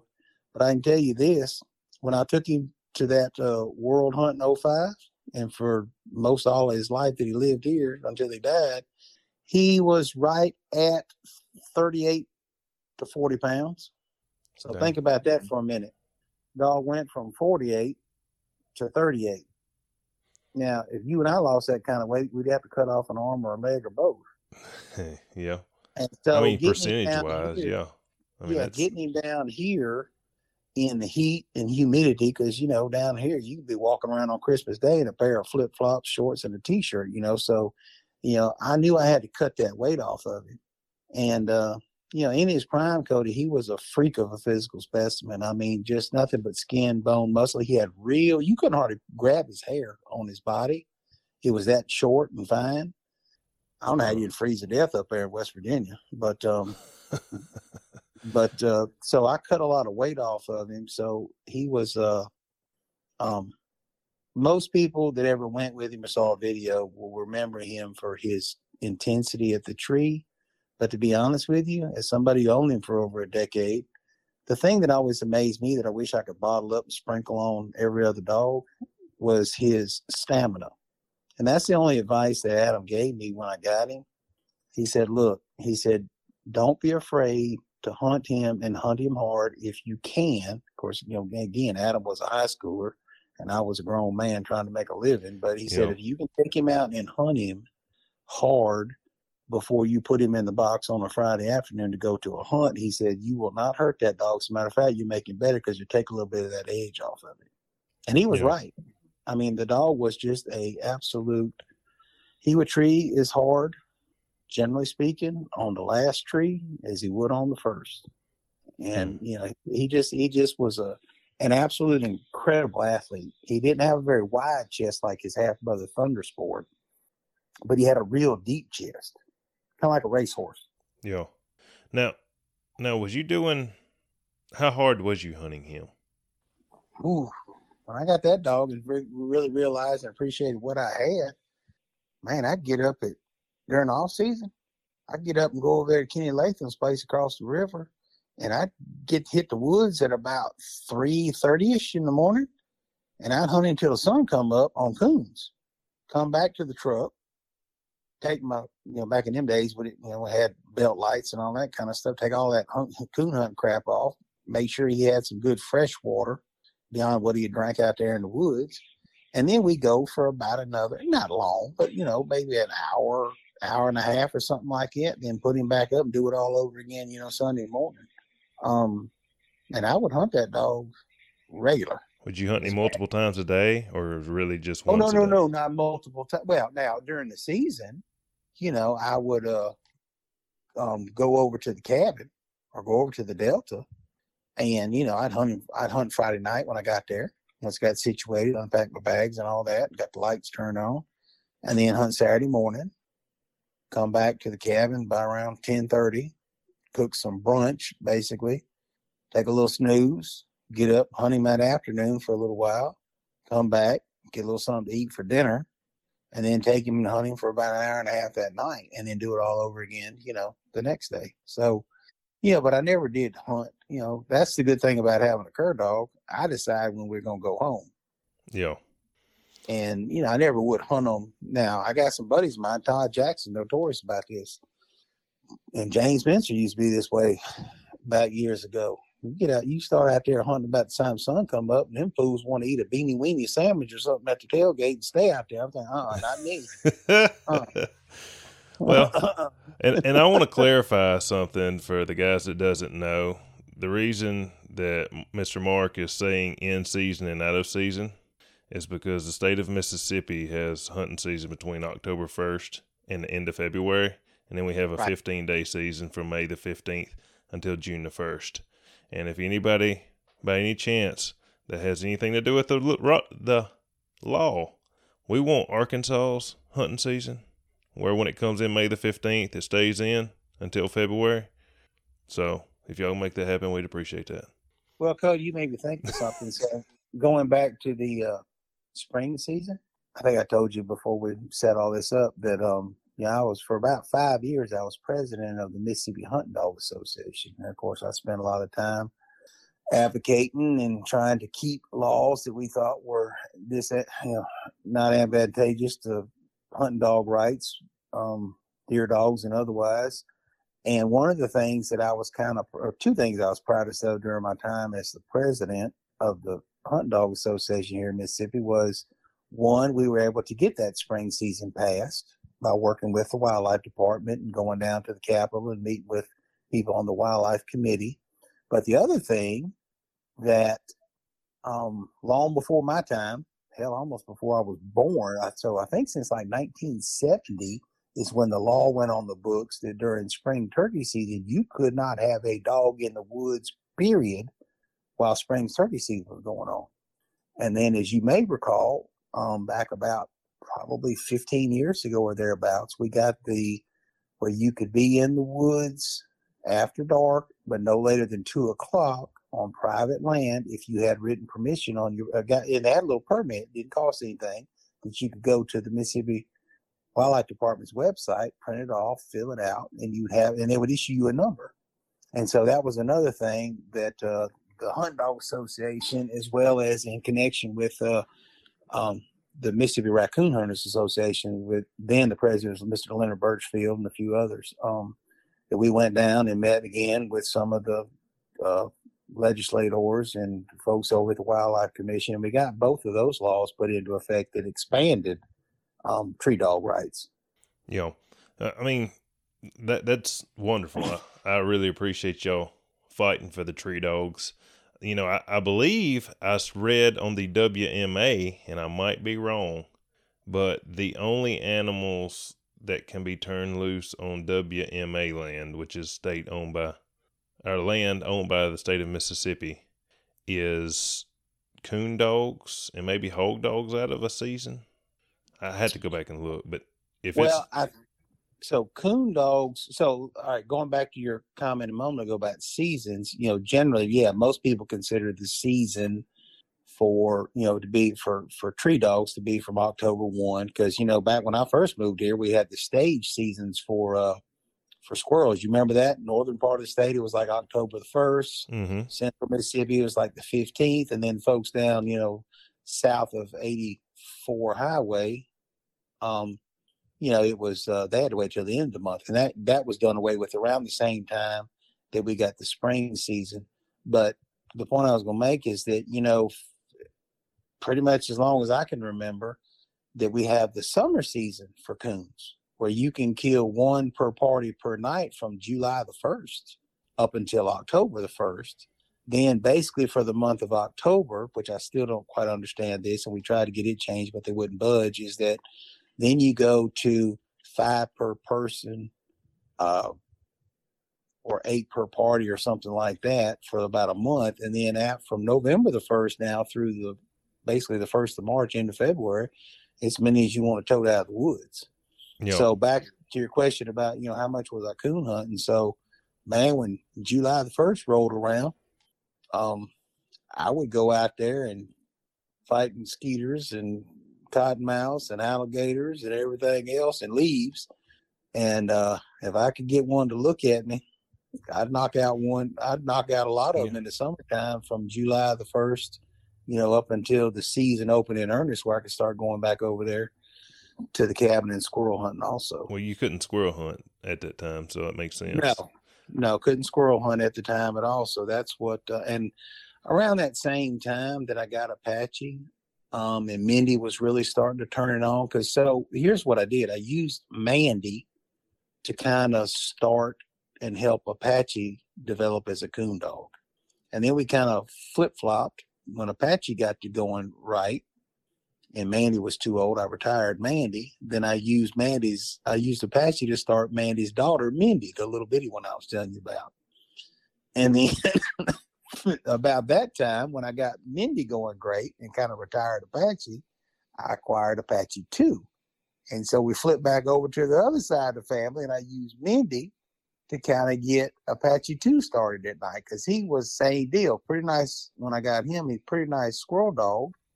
But uh, and would catch coons with some regularity during the day when he was a young dog up in Indiana, but he had never been hunted at night. And hmm. so that was kind of the ping pong and back and forth between the little little yellow street looking dogs and the and the uh, dust bob, you know, black brindle dogs. I kind of I use one to start the, the other's offspring. Yes, sir. Well, I don't want to get too far away from Apache yet. I want I want to keep talking yeah. about Apache. So for the people that doesn't know, Apache's out of Thunder, correct? Yeah, Apache's out of Thunder and um, Mountain State Pepper. Okay. Now you remember me talking about Ohio Bobby uh-huh. a little while ago? Lucky Hank's mama. So Pepper, the Loudon's got Pepper from a, a lawyer out in Kansas City called Joe McMillan. And Pepper was a full brother sister cross, both of whom were out of Duff's Bob and Pine Knot Tiger Paws, same cross that produced Ohio Bobby. Nice. So Apache on his mama's side is doubled up. It's basically a double grandpa of Duff's Bob. And on the daddy's side, of course, he's out of Thunder, and um, well, out of Thunder, and then Thunder was out of Streak Junior in Georgetta. Now, some folks I even call my friends will try to get me fired up and tell me that Thunder wasn't really out of Streak Junior and uh, Georgetta. He was really a Duff's Bob bred dog. But I said, well, whatever. I don't. I wasn't around back then. I never did get a chance to hunt with Thunder. He was uh, he wasn't dead, but he was, you know, well past his prime, and Alan had retired him by the time I kind of gravitated to that line of dogs. Yes, sir. And, and for those of y'all that want to hear about Franklin's Thunder, we had, we interviewed Mr. Allen already, so go check him out. All right. So, can you name? Obviously, he was a 2016 OMCBA Hall of Fame inductee. Can you? Yes. What was some of the other achievements that? Uh, do you know them off the top of your head? Um, yeah, a little bit. So when Adam had him, um, as a young dog, you know, they hunted most of their hunts other than bringing him. So Adam brought him to Jamestown twice before I purchased him. I think in 03 and 04, both times were in June. And he gosh, I want to say, you know, he placed in the top five, I think, both times. Um, second one time and third the next, or something like that. So he had had two placements um, in the OMCBA, or maybe second, fifth, something like that. But most of what they hunted up in that area, to include Allen and, and others, um, was WTDA, the World Tree Dog Association. Yes, sir. They hunt that a lot up there. Yeah, and it was an open breed. I mean, you could hunt a, you know, they had elk hounds. I think one of the toughest casts Adam told me ever had with Apache as a young dog was an elk hound that some fellow up there in the mountains had. He said that was a show enough squirrel dog. Didn't look like much. Looked like somebody's pet. Or they ought to have been pulling a sled or something, brother. He said, but it was a very nice dog. But um, he was a super grand squirrel champion in the WTDA and a reserve world champion and I want to say like maybe a grand, you know, bench champion or something like that in the WTDA. And then, like I said, Adam had put two, I want to say top five placements on him, but it, that was all he had been hunted in when I got him in uh, March of 05. And so um, I hunted him in OMCBA hunts. And man, just because, like I said, because of my ineptitude as a handler, that dog had I want to say he had three second places both day and night and a whole slew of other. I mean, he had enough points to be, you know, but for the first place, it took me forever, but I got those at the 50th anniversary hunt the same weekend. But he had enough points to be a champion about four times over. I just never could get those first place wins, you know? Yeah. And, um, and then I also put him in three NKC hunts in uh, three different states and got three first places on him. So that made him NKC champion pretty Nice. quick. And um, yeah, we used to have, and I used to put some of these other dogs we talked about in some UKC hunts. Most of our UKC hunts were down around Pearl River County, down in South Mississippi. I put some of the other dogs in that, but you know that kind of petered out by the time I got Apache. Um, weren't well, yeah, we still had some PKC squirrel hunts, um, but for some reason, I think I'd already retired him by this time when those kind of got kicked back up. So I did put Mindy in some of those, but I don't think I ever put Apache in a PKC squirrel hunt. Like I said, I used to hunt a lot of KSB hunts before they kind of, you know, changed the rules and made it, you know, kind of made it non Kemmer dog friendly. But I used to hunt a lot of KSBA hunts back in the day. Well, now, how did Apache hunt? Was he a ambush style dog, or was he nose on the ground style dog? No, no, def- definitely not the latter. So Um, he was running he wide would open, hunt- looking for a hot one. He would hunt kind of like a bird dog. Mhm. Um, you cut him loose, and he would generally, you know, cast on out. He wouldn't necessarily like Buster, you know, throw dirt up in your face or something, act like he was going to run a tree over or something. He would leave out at a brisk pace and uh, and get out of sight pretty quick. And he kind of hunted like figure eights, kind of in the direction. He would come back, you know, if he didn't find anything on a slow day, he would come back within eyesight, especially if the leaves were off and the brush was, you know, uh, kind of down. And if you wanted to put your hands on him, you could holler at him, and make him come to you. If you didn't say anything to him, he'd just keep on going. And he kind of just cast back and forth, back and forth, back and forth. Probably, you know, his normal hunting range was, you know, out to three, three fifty, something like that. And usually he'd find something, you know, to tree. Um, the farthest I ever had to walk to him, which made me quite honestly upset because I had to go either through, but wind up going around a large cutover there over in the Delta. He was like three quarters of a mile back in there, and I Well, I leash on him quickly. Larry Wagner was actually hunting with him that day. He said, "You gonna walk that dog forever?" I said, "You want to make another go like that?" I said, "Obviously nothing's not moving around here," and I said that wasn't too fun. It was really, really muddy over there. You know, it's no hills or nothing like that, but it's really muddy. That and that too. gumbo mud will Oh, make yeah, your boots long- 15 I pounds. told him. I told him. I said, "Get your little brindle butt over here." I said, we're gonna walk for a little while. You're gonna get you're gonna get some of those yayas out." But you know, generally speaking, now, like all good squirrel dogs that I've tried to turn into decent coon dogs, that was the first problem when I started taking him at night with old Mandy. He didn't want to get venture out far. Yeah. I remember the first time I took him at night. I took him and, and Mandy and some old boys that were from South or uh, from Brookhaven, Mississippi, come up to meet me. Mandy had two coons on him before he knew what day it was. I mean, just pow, pow. But to his credit, that very first night I took him, he got off by himself over by the Pearl River and blew up tree in there. And I walked in there and I thought, well, look at here. He had a coon sitting up in the fork of the tree. And I thought, okay, All right. So it took a while for him to get comfortable. He knew we were in the woods. He knew he was with me because I'd been squirrel hunting, but he wouldn't range out a whole lot, which in my experience is not uncommon, especially with cur dogs that have not been coon hunted but are pretty good squirrel. You know, squirrel dogs they just don't they don't feel comfortable. Yes, that's common. Well, that's pretty common I hear. Yeah. And once we got past that, then Lord help you, every, we want to tree everything in the woods. We want to tree coons, squirrels, possums, everything. So then we had to work on that. Now and he treed last, squirrels at night. Yeah, I mean when we first started coon hunting, sure he would. Was you and Jeremy yeah. shooting them out to him at night? No, no. uh, I you know I'm sitting here thinking I don't know that Garner ever hunted with Apache. He hunted with Apache too a bunch.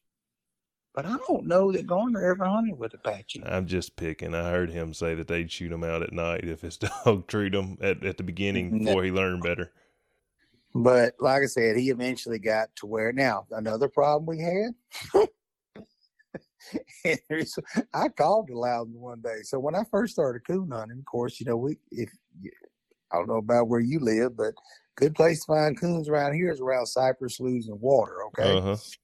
And uh, I'm out there, and this son gun's tiptoeing around like he's walking on hot coals out there. I'm thinking, and then he got across the creek from me one time in the daytime, and I had to literally sling him across.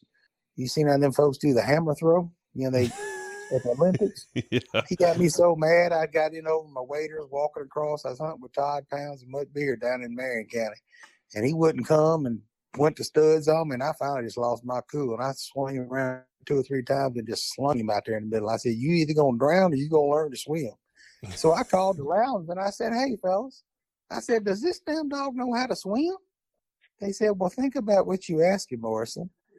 His name is Mountain State Apache. You know, and Dale, that's the state motto for West Virginia." He said, "How many?" lakes and ponds and sloughs you think we got up here in Buckhannon, West Virginia. so he was not fisting to go win any of them swimming competitions.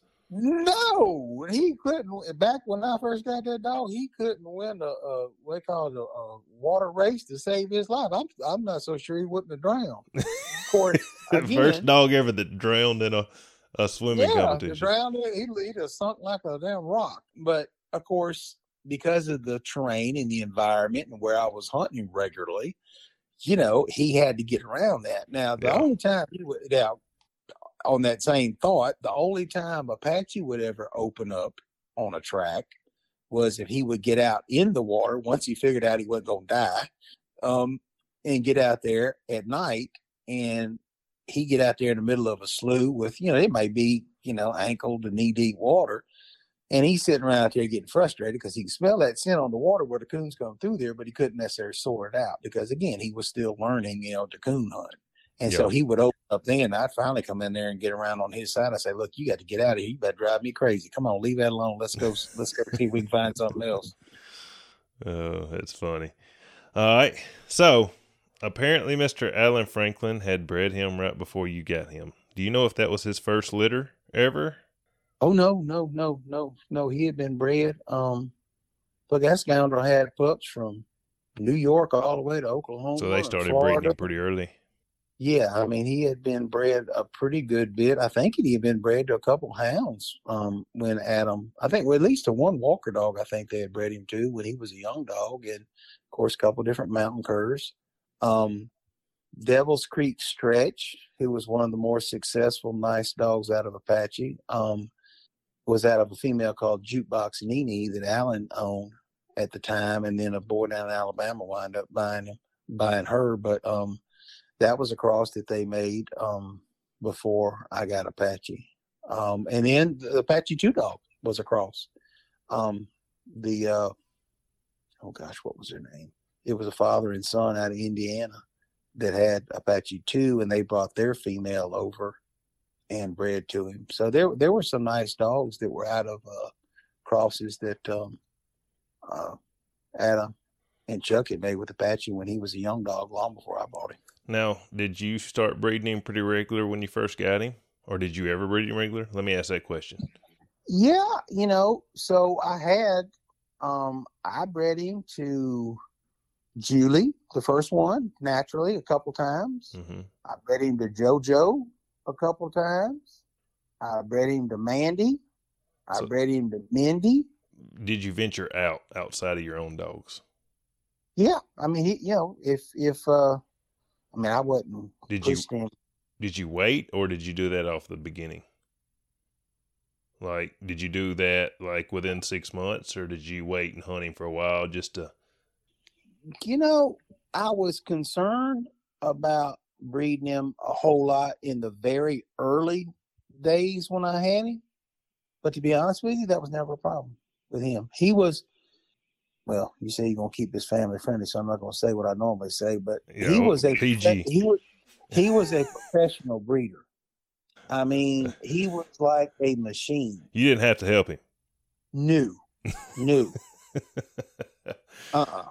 It was if if the female would halfway cooperate, it was a done deal by the time you turned your head around. wow. I mean, he, he was just now, which is spoiled me because these knuckleheads I've had afterwards. So you don't think it changed his attitude none? Once once he got No, done, he was uh-uh. he was done. Well, me and John Mears got hoodooed one time up at Jamestown. I did withdraw him early on in a hunt because he was harassing the fool out of this female, which was very uncharacteristic. He was trying to mount her at the tree. I'm thinking, what has gotten into you? Well, before we even turned him loose, he's on the end of the leash, about to drag me over to her. I'm thinking, what has got? Because I hadn't seen. And so it wasn't, I want to say it was the first, no, it was the second tree because I thought, well, maybe he just got some stupid him or whatever. And and uh, John was hunting uh, Mr. Bill, tree style and Mr. Bill. And uh, so I just withdrew him at the second tree. I said, look, you know, but I said, hey, you know, we're not far from the truck. I said, I'm going to hustle back, put him in his silly acting self in the box, and I'll join y'all back and go with you on the cast. Help you look for squirrels, yada, yada, yada. Well, Mr. Bill didn't fool with her that drop but we'd hunted out the little old spot. Of course, we got back truck, and I'm giving old Patchy the stink. I'm thinking, you fool, you, what are you acting like this for? Because I'd asked the guy, I said, man, is that you in heat? Oh, no, no, no, no. I said, she, she ain't even due to be in heat. Well, we get to the second and final drop place, and we ain't had the dog cut loose for a few minutes. And I'm standing there with the group next to Mears, and all of a sudden we hear a squeal up on the ridge up above us. And you see this big old, because Mr. Bill was a big old Brindle dog. This is a little old Streak gyp that was causing all the commotion. Yeah. And, she, and she's trying to eat Bill up because Bill's trying to ride her across that ridge up there.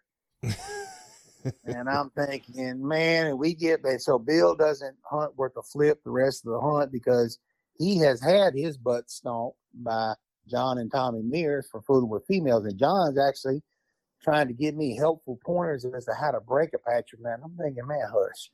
He's just trying to be nice. Well, we find out later on through talk up there at the clubhouse, and late and even a- in confirmation after the fact, as I talked to Carl later on, that boy knew exactly what he was doing because he left the dog in Jamestown for Carl the breeder to like big time or something else. Hey.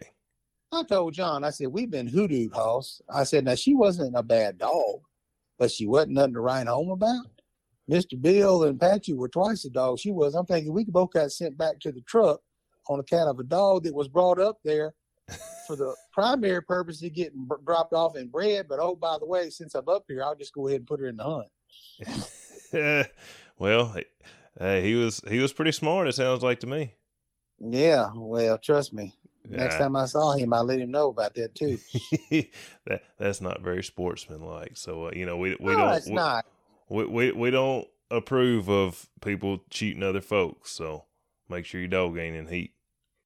Well, if I'd known what I knew then, I'd have, I'd have called her out of the way and pulled some Vicks vapor rub out of my pocket and rubbed it all over her. That way, Apache would decide he need to leave that alone because it burned his nose too bad or something. Sounded to me like that old boy was wanting a free stud fee. If we hadn't been there, he'd have got him one. Like I said, that was a, he was a professional. Sound like a good cross to me. Streak on streak. Well, see, y- y'all say that, but again, if you ever look at my dog's pedigree, so I had to listen to all that mess his entire life too. He's like one sixteenth or one eighteenth, one eighth streak or something like that. The vast majority of what's in that dog ain't got it. Go back to streak any way, shape, or form. Oh, I miss messing with you.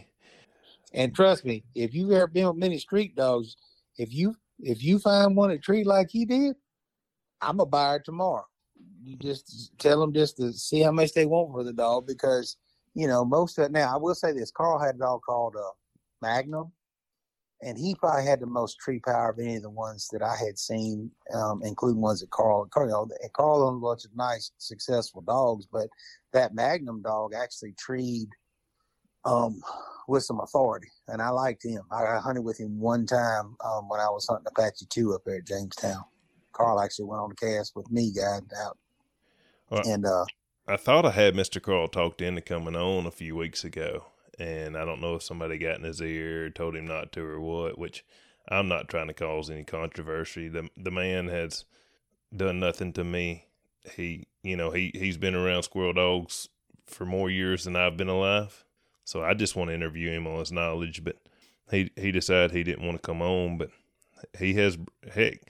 I talked to him a couple of weeks in a row, and he was breeding gyps every every time I talked to him. He was taking a dog somewhere to get bred, so he's still breeding dogs. Oh, look, you know, he and I have not spoken in a long time.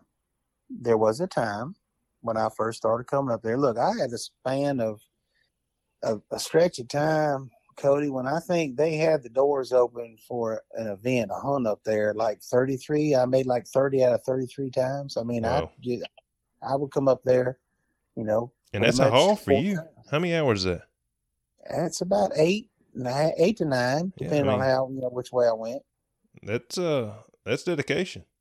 But I started writing a column um, when David Carr kind of got sick and kind of quit, and um, I can't remember exactly how long I did it, but you know, back during those times, because I was hungry for knowledge, I was trying to learn about these dogs. I I had had you know some exposure to some Streak bred or Streak Junior Georgia bred dogs, and so you know after and of course Danny and James had known Carl for eons, and and uh, so I started coming up there in 03. September 03 was my first visit. Brought my son up there, and we brought the camper and kind of stayed. And um, anyway, so there there was a time when it wasn't even about official OMCBA business. You know, if I wanted to know something or had seen something or heard something about a dog or something like that, you know, I'd call Carl or he'd call me every once in a while. And you know, there was a time when um, you know, I would consider us uh, friends, I guess, as well as fellow, you know, he was still the president and I was on the board of directors later on for a couple terms and wrote the column before that. So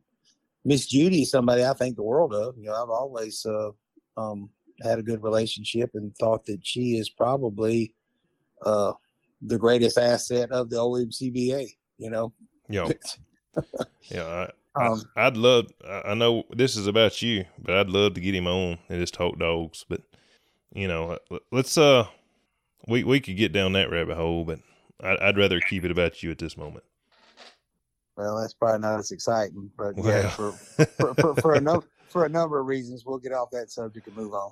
So, um, did you ever notice? Was there a certain trait that Apache passed on that you kind of saw in all his dogs? Did they all do something similar? Was they all hard tree dogs, or did they all get gone, or?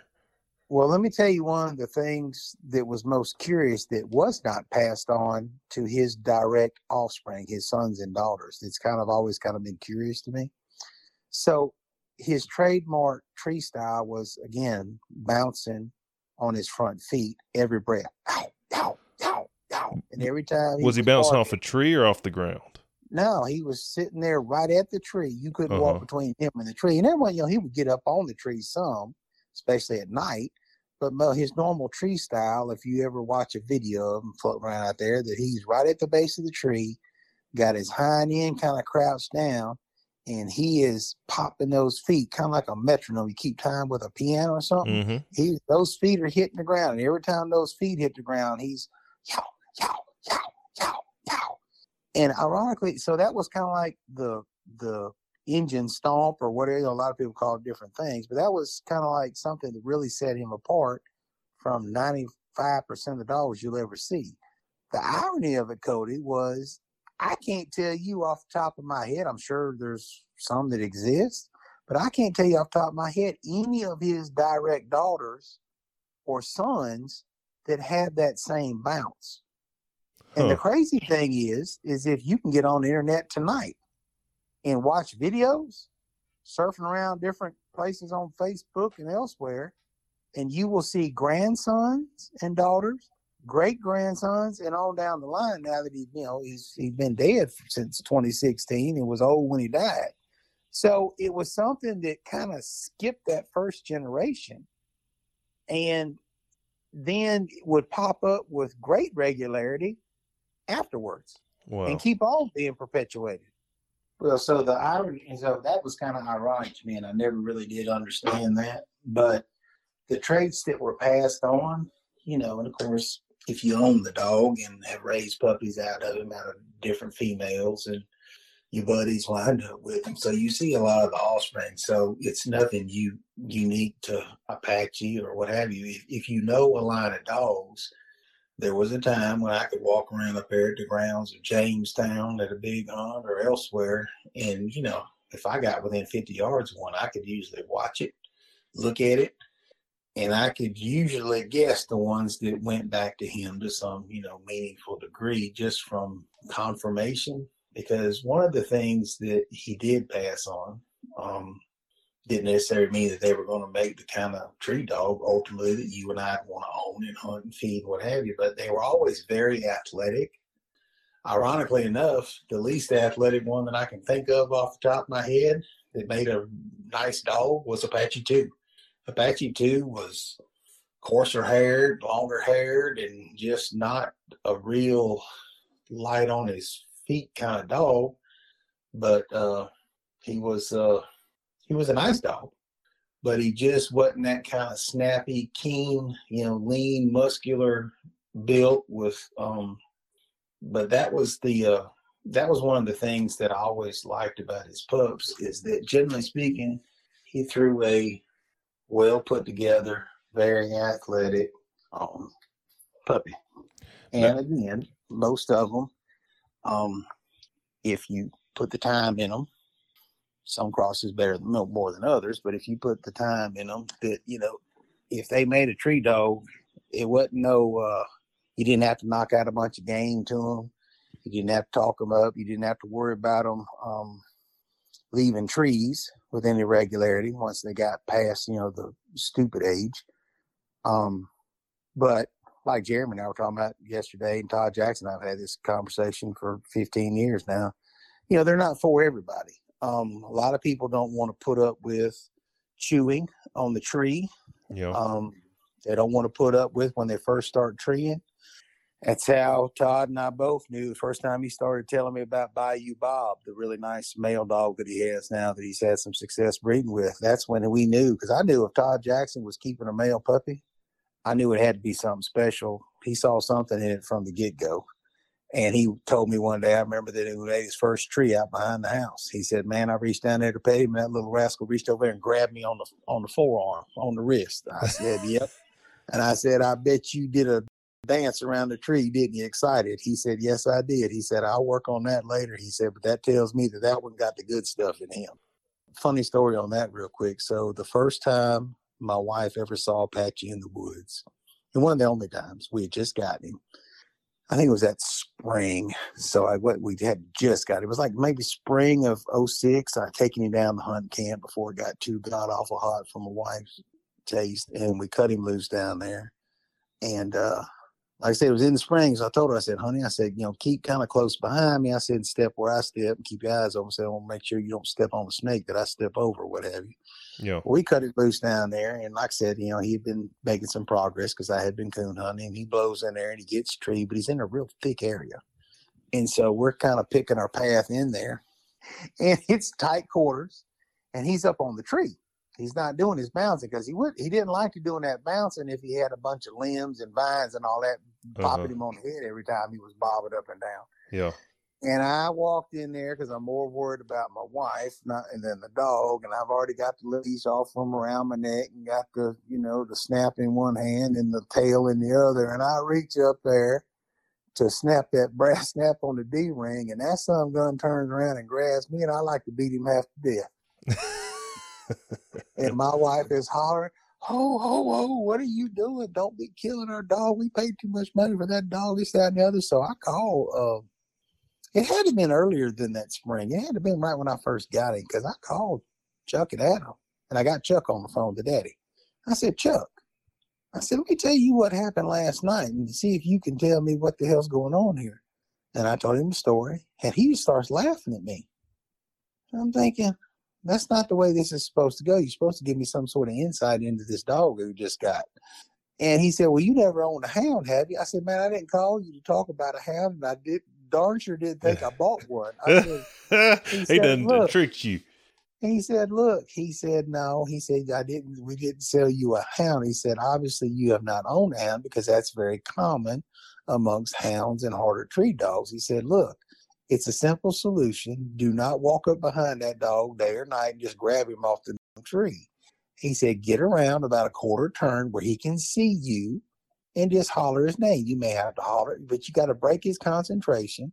He'll come straight over there to you and you can leash him up. And sure enough, man, to the day that I last hunted that dog, Cody, day or night, I would walk into the tree and pick me out the sapling I wanted to tie him to at that tree. Day or, you know, whether it's competition, pleasure hunting, day or night. Wow. And you call him after, you know, you'd have to, you, you know, raise your voice so he, you know, make sure he understood her because he's in another world. And sure enough, he would come over to you he would turn to face the tree, put his right rib cage on the outside of your left shin, and the only other caution you had to take at that point, and then you just snap the snap the, the leash on him. But as a couple of my buddies found out over the years, what you better not do, especially if you're a shorter fella, you better not be bent over with your face over top of his head. Because as soon as that brass snap clicks on that D ring, he's coming up with that first bounce. Oh well. And he hit one of my he hit one of my buddies with the crown of his head right in his nose and mouth. About knocked him out. Dang. He stood up. He had blood running out his nose and his upper lip and all that. And he went to saying some choice words to me. And long and short of it is, yo, you will be handling your own dog because I'm not fooling with that crazy thing. so, was there ever a favorite cross you had?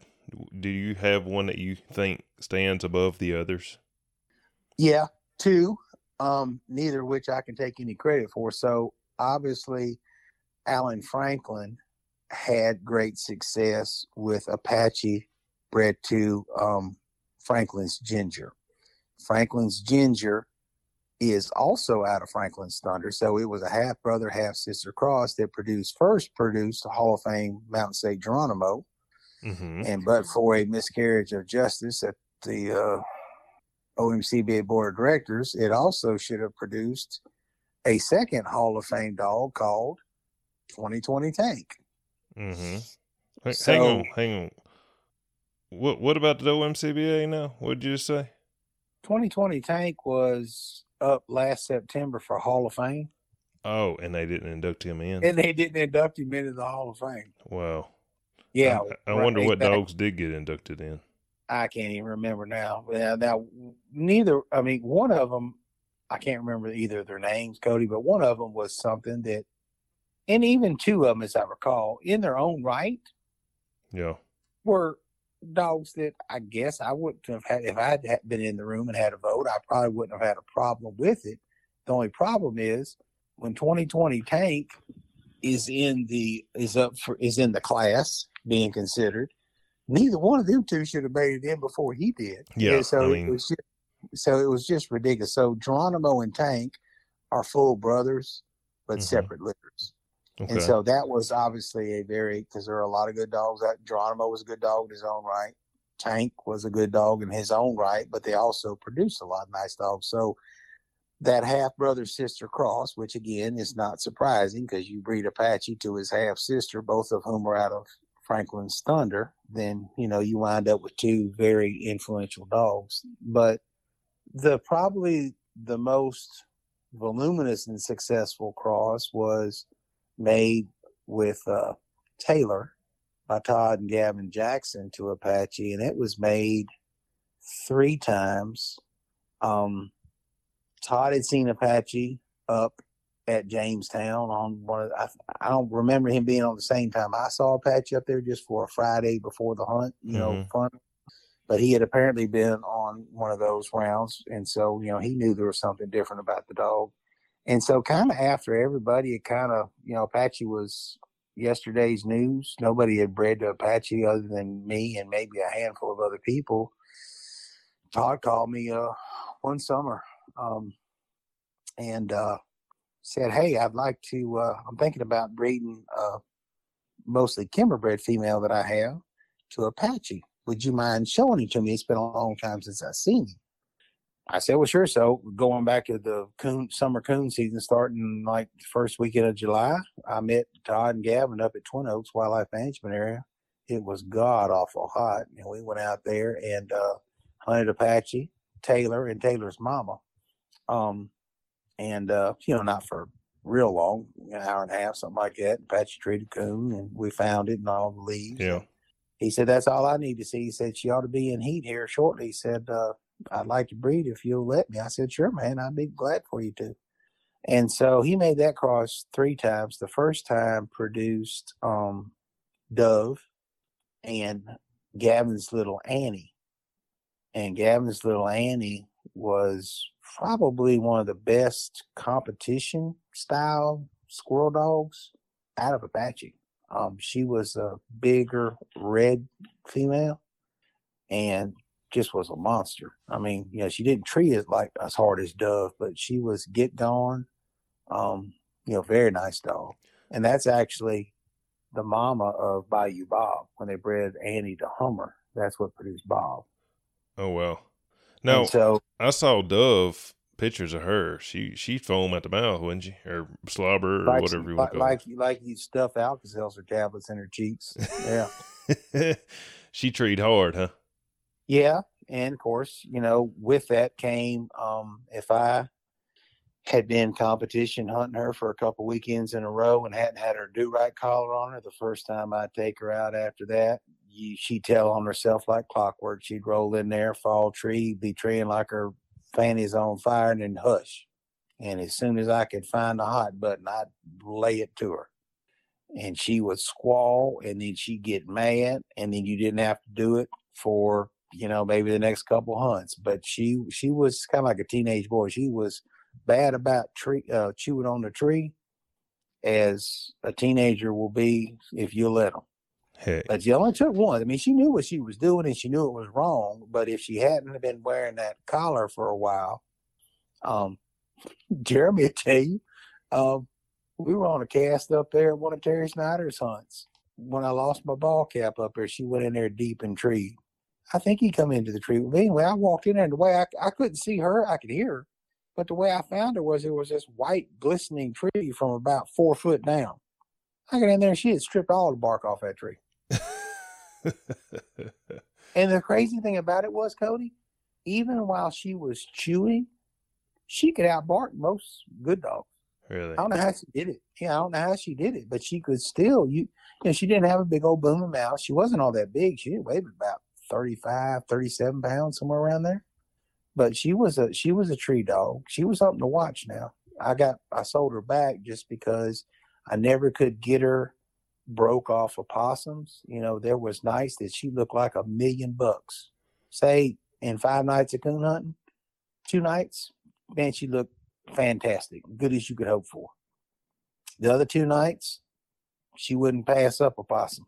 She she oh, she, um, she would pass a coon to go get a possum, and then you know Wow. that fifth night, you know, she just kind of looked, you know, acceptable, but nothing to write home about, but nothing to make you want to, you know, whip her all the way back to the bike or something, brother. So it just was that inconsistency. I never could get her over the hump. But to be honest with you, you know, there were times that I regretted selling her because she was a very, very nice squirrel dog Yep. and, and a very sweet temperament and all that. So, I mean, she was just a, but I just, she kind of broke a streak that I had going of taking good squirrel dogs and turning them into coon dogs. They were not necessarily world beaters, but were something that I enjoyed hunting night in and night out. I just, those two nights, 40% of the time I would take her, would she would just go out there and just, even after me getting on to her, I tried everything I could think of, you know, within the bounds of being humane to Yeah. break her from. And she just look, she's one of those dogs. She is very gamey. She uh after after just coming off a litter of puppies, Todd and I were hunting her, road hunting her over there at uh, Panther Swamp, and we seen a deer cross the road up a couple hundred yards away. hmm Todd says, "Watch this." He said, "I guarantee you, I'm gonna have to bump her."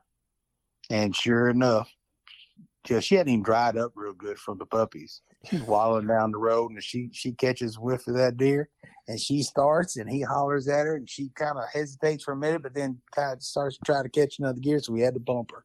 She's just one of them hard headed dogs, which is what made her. You couldn't beat her off the tree with a stick. Well, She's a tree dog now. well, well. I kind of feel like we glossed over a couple of, of dogs. You know, we was talking about direct descendants off of Apache. I mean, you got Hollins Luke, which won quite a bit.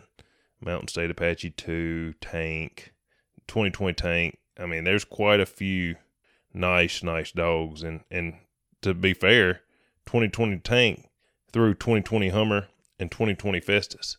So Right. if it wasn't for Tank, uh, I'm sorry, if it wasn't for Apache, Tank wouldn't have been there. So you know the lineage is there. I mean, it's them two, Hummer and Festus, have nine world titles together. I mean, that's you know, I don't want to gloss over that. That he was an amazing reproducer. Uh, apparently, over the right females. You know, what was the first puppy you kept off of him? I never kept a puppy directly off of him because, you know, again, don't get it twisted, Cody. I have never told anybody that I, I was ever a uh, puppy starter You or what have you. So, you know, what I would do, however, is if I was part of a, if I made a cross, I would make sure that some of them went to people. I would give them away to people that I knew would give them a fair chance. For example, the trouble dog that I have um, now, it's a double. He's out of uh, Apache 2 and Monday, which is Mindy's daughter.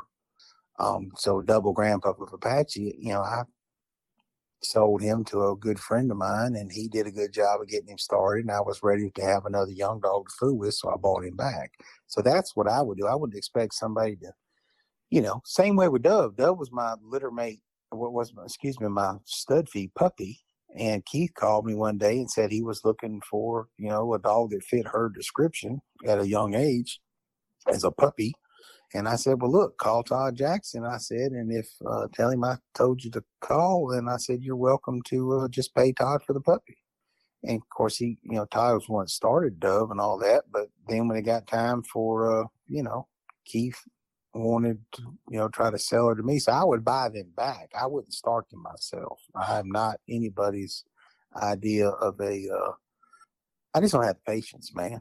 To me, the time I spend in the woods I would rather have something that maybe is at a minimum well started, or maybe doesn't know anything about coon hunting back in the day. That was a nice squirrel dog that I could enjoy immediately once it got used to me and me to it.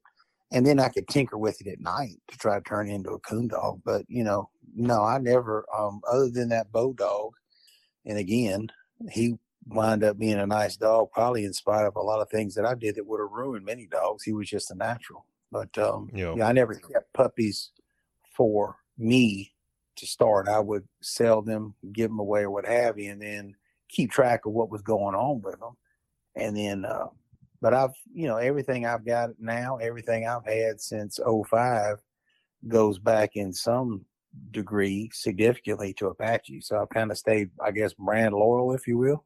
Some would say kennel blind Yeah. but uh, you know that's everything I've had goes back to that, and most all of it has Heavy Streak Junior and Georgette on one side, and then Duff's Bob and Pine Knot Tiger Paws on the other. I have steered clear of the third cross that the Loudon that, that the Loudons you know were very fond of was the Toots Dale and Toots Candy, and there's a simple reason for that is because they just don't on average have the heat tolerance that's necessary to perform down here in our climate.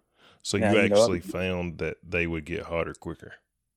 Yeah, and I've got evidence of that. Thank goodness they don't have a whole lot of them in it. But I so I own a younger full sister to Hummer, 2020 Daisy. Well, I bought her several years ago um, when trouble got down with a tick-borne illness, and I needed something to hunt, and also bought her to breed to Buster.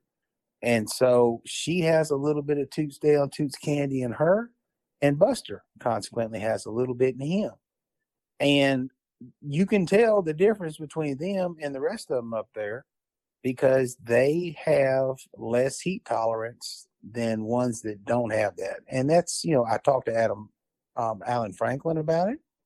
Alan sent me over to uh, Jay Overholt, who Jay was one of the more biggest proponents and had a lot of success up there in the OMCBA and WTD and elsewhere. He was, he hunted heavy Toots Dale Toots Candy dogs for a long time. I ain't talked to Jay in forever, but I'm assuming he's still alive and kicking and squirrel hunting. But Alan told me, he said, Look, he said, You're on to something, Mark. I'm not going to tell you you're wrong. He said, There's Jay sitting right over there. He said, Go talk to him. I said, You ain't going to offend him. So I sat down over there next to him in the big clubhouse. And I said, Jay, I said, You know, I said, This is what I think I'm seeing.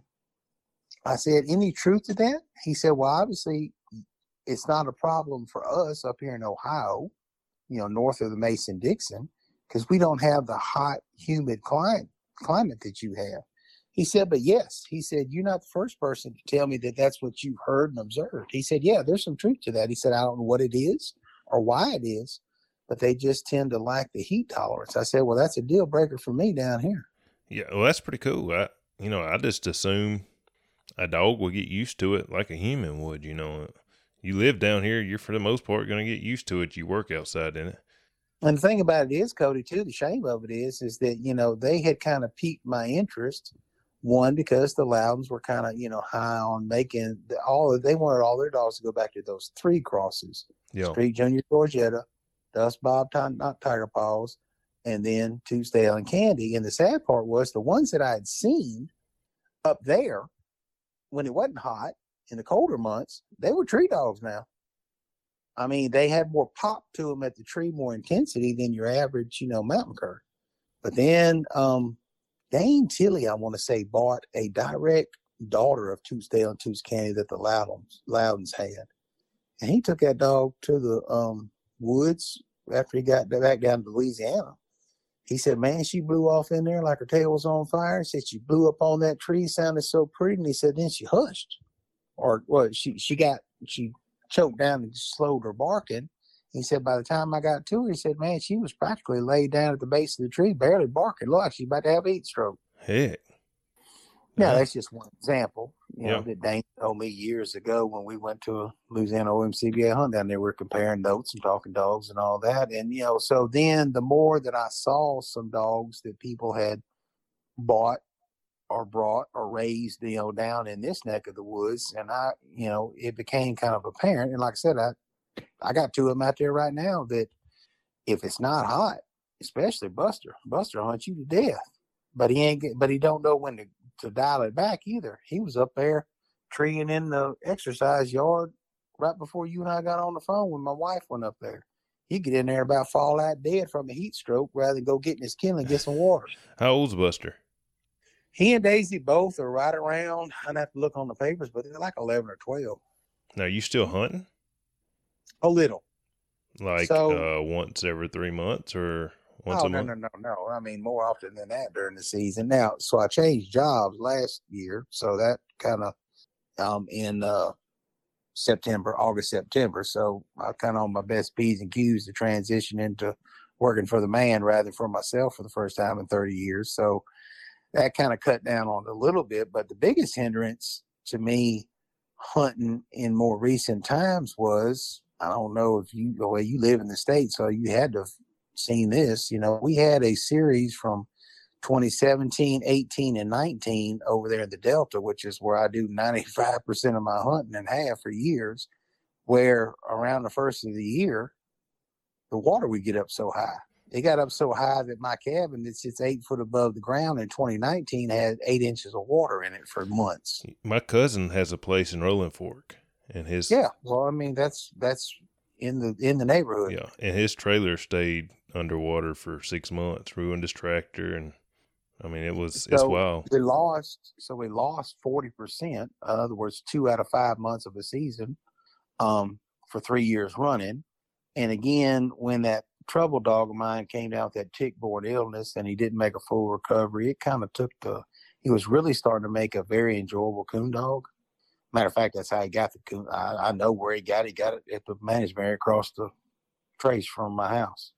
I didn't know it at the time. I didn't think, man, I'd never given my dogs uh, tick preventative in December and January. And he wound up getting into some ticks one night, some cattails over there in the swampy area and got them on me. And, you know, I thought I got all of them off of him. Long story short is after spending a god awful sum of money, you know, he is alive. He's got some decent quality of life, you know, life in the sense that my wife loves the dog and, and he loves her, but he doesn't have any heat tolerance. He, he lost a lot of muscle mass permanently in his hind end, whereas he used to look like a Jeep bred pit bull. I mean, he had the physique on him, um, dynamite physique. I mean, not a very tall dog, but uh, you know, just very enjoyable dog. What you know, wasn't going to be any world beater competition wise, but he had really started coming on. Well, the night before I realized that there was a problem, um, I took him by himself over at Twin Oaks. Made three trees, seen two singles and a in a obvious den, and uh, put him up. Went to get him out to go home that next morning. Just me and him at the cabin, and uh, I could tell something was wrong with his hind end, like he was somehow stiff. And I thought, well, maybe something cut his foot or pulled a tendon or you know something.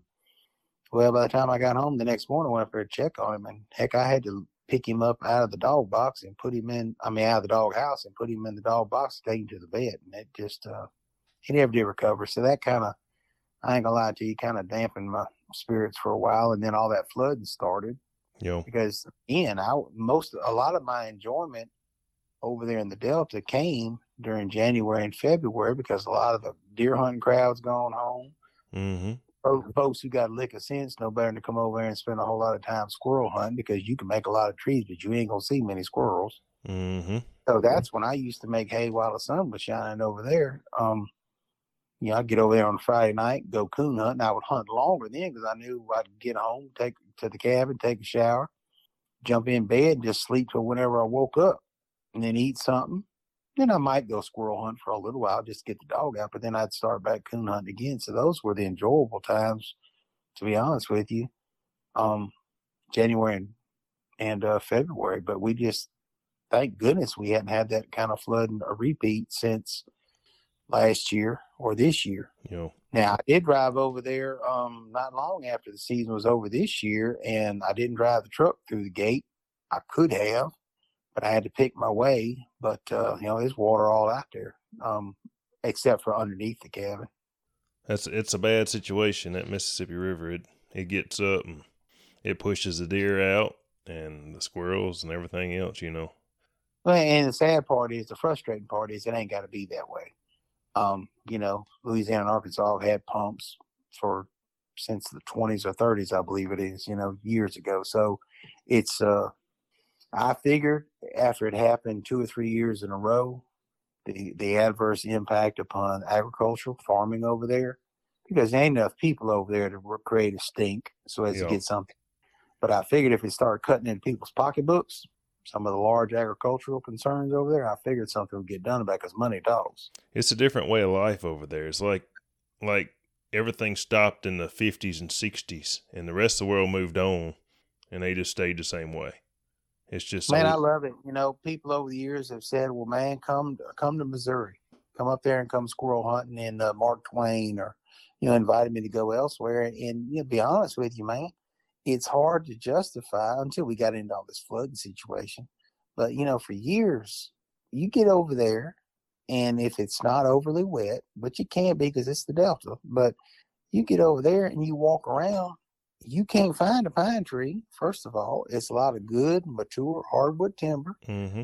Biggest the biggest elevation change is parking on the side of the road and walking down in the ditch and walking up the other side to get into the woods. I mean, it's flat, easy walking and you can kill gray squirrels, you can kill red squirrels, you can kill black fox squirrels, and Lord knows there's raccoons everywhere because most of the coon hunters over there are hound guys, and they're not going out there taking too many coons. I mean, there's the biggest concern I got about the coon population over there in the 20 years I've been hunting over there is they're going to get distemper and wipe them out because nobody is controlling them, especially when they start growing all that corn over there.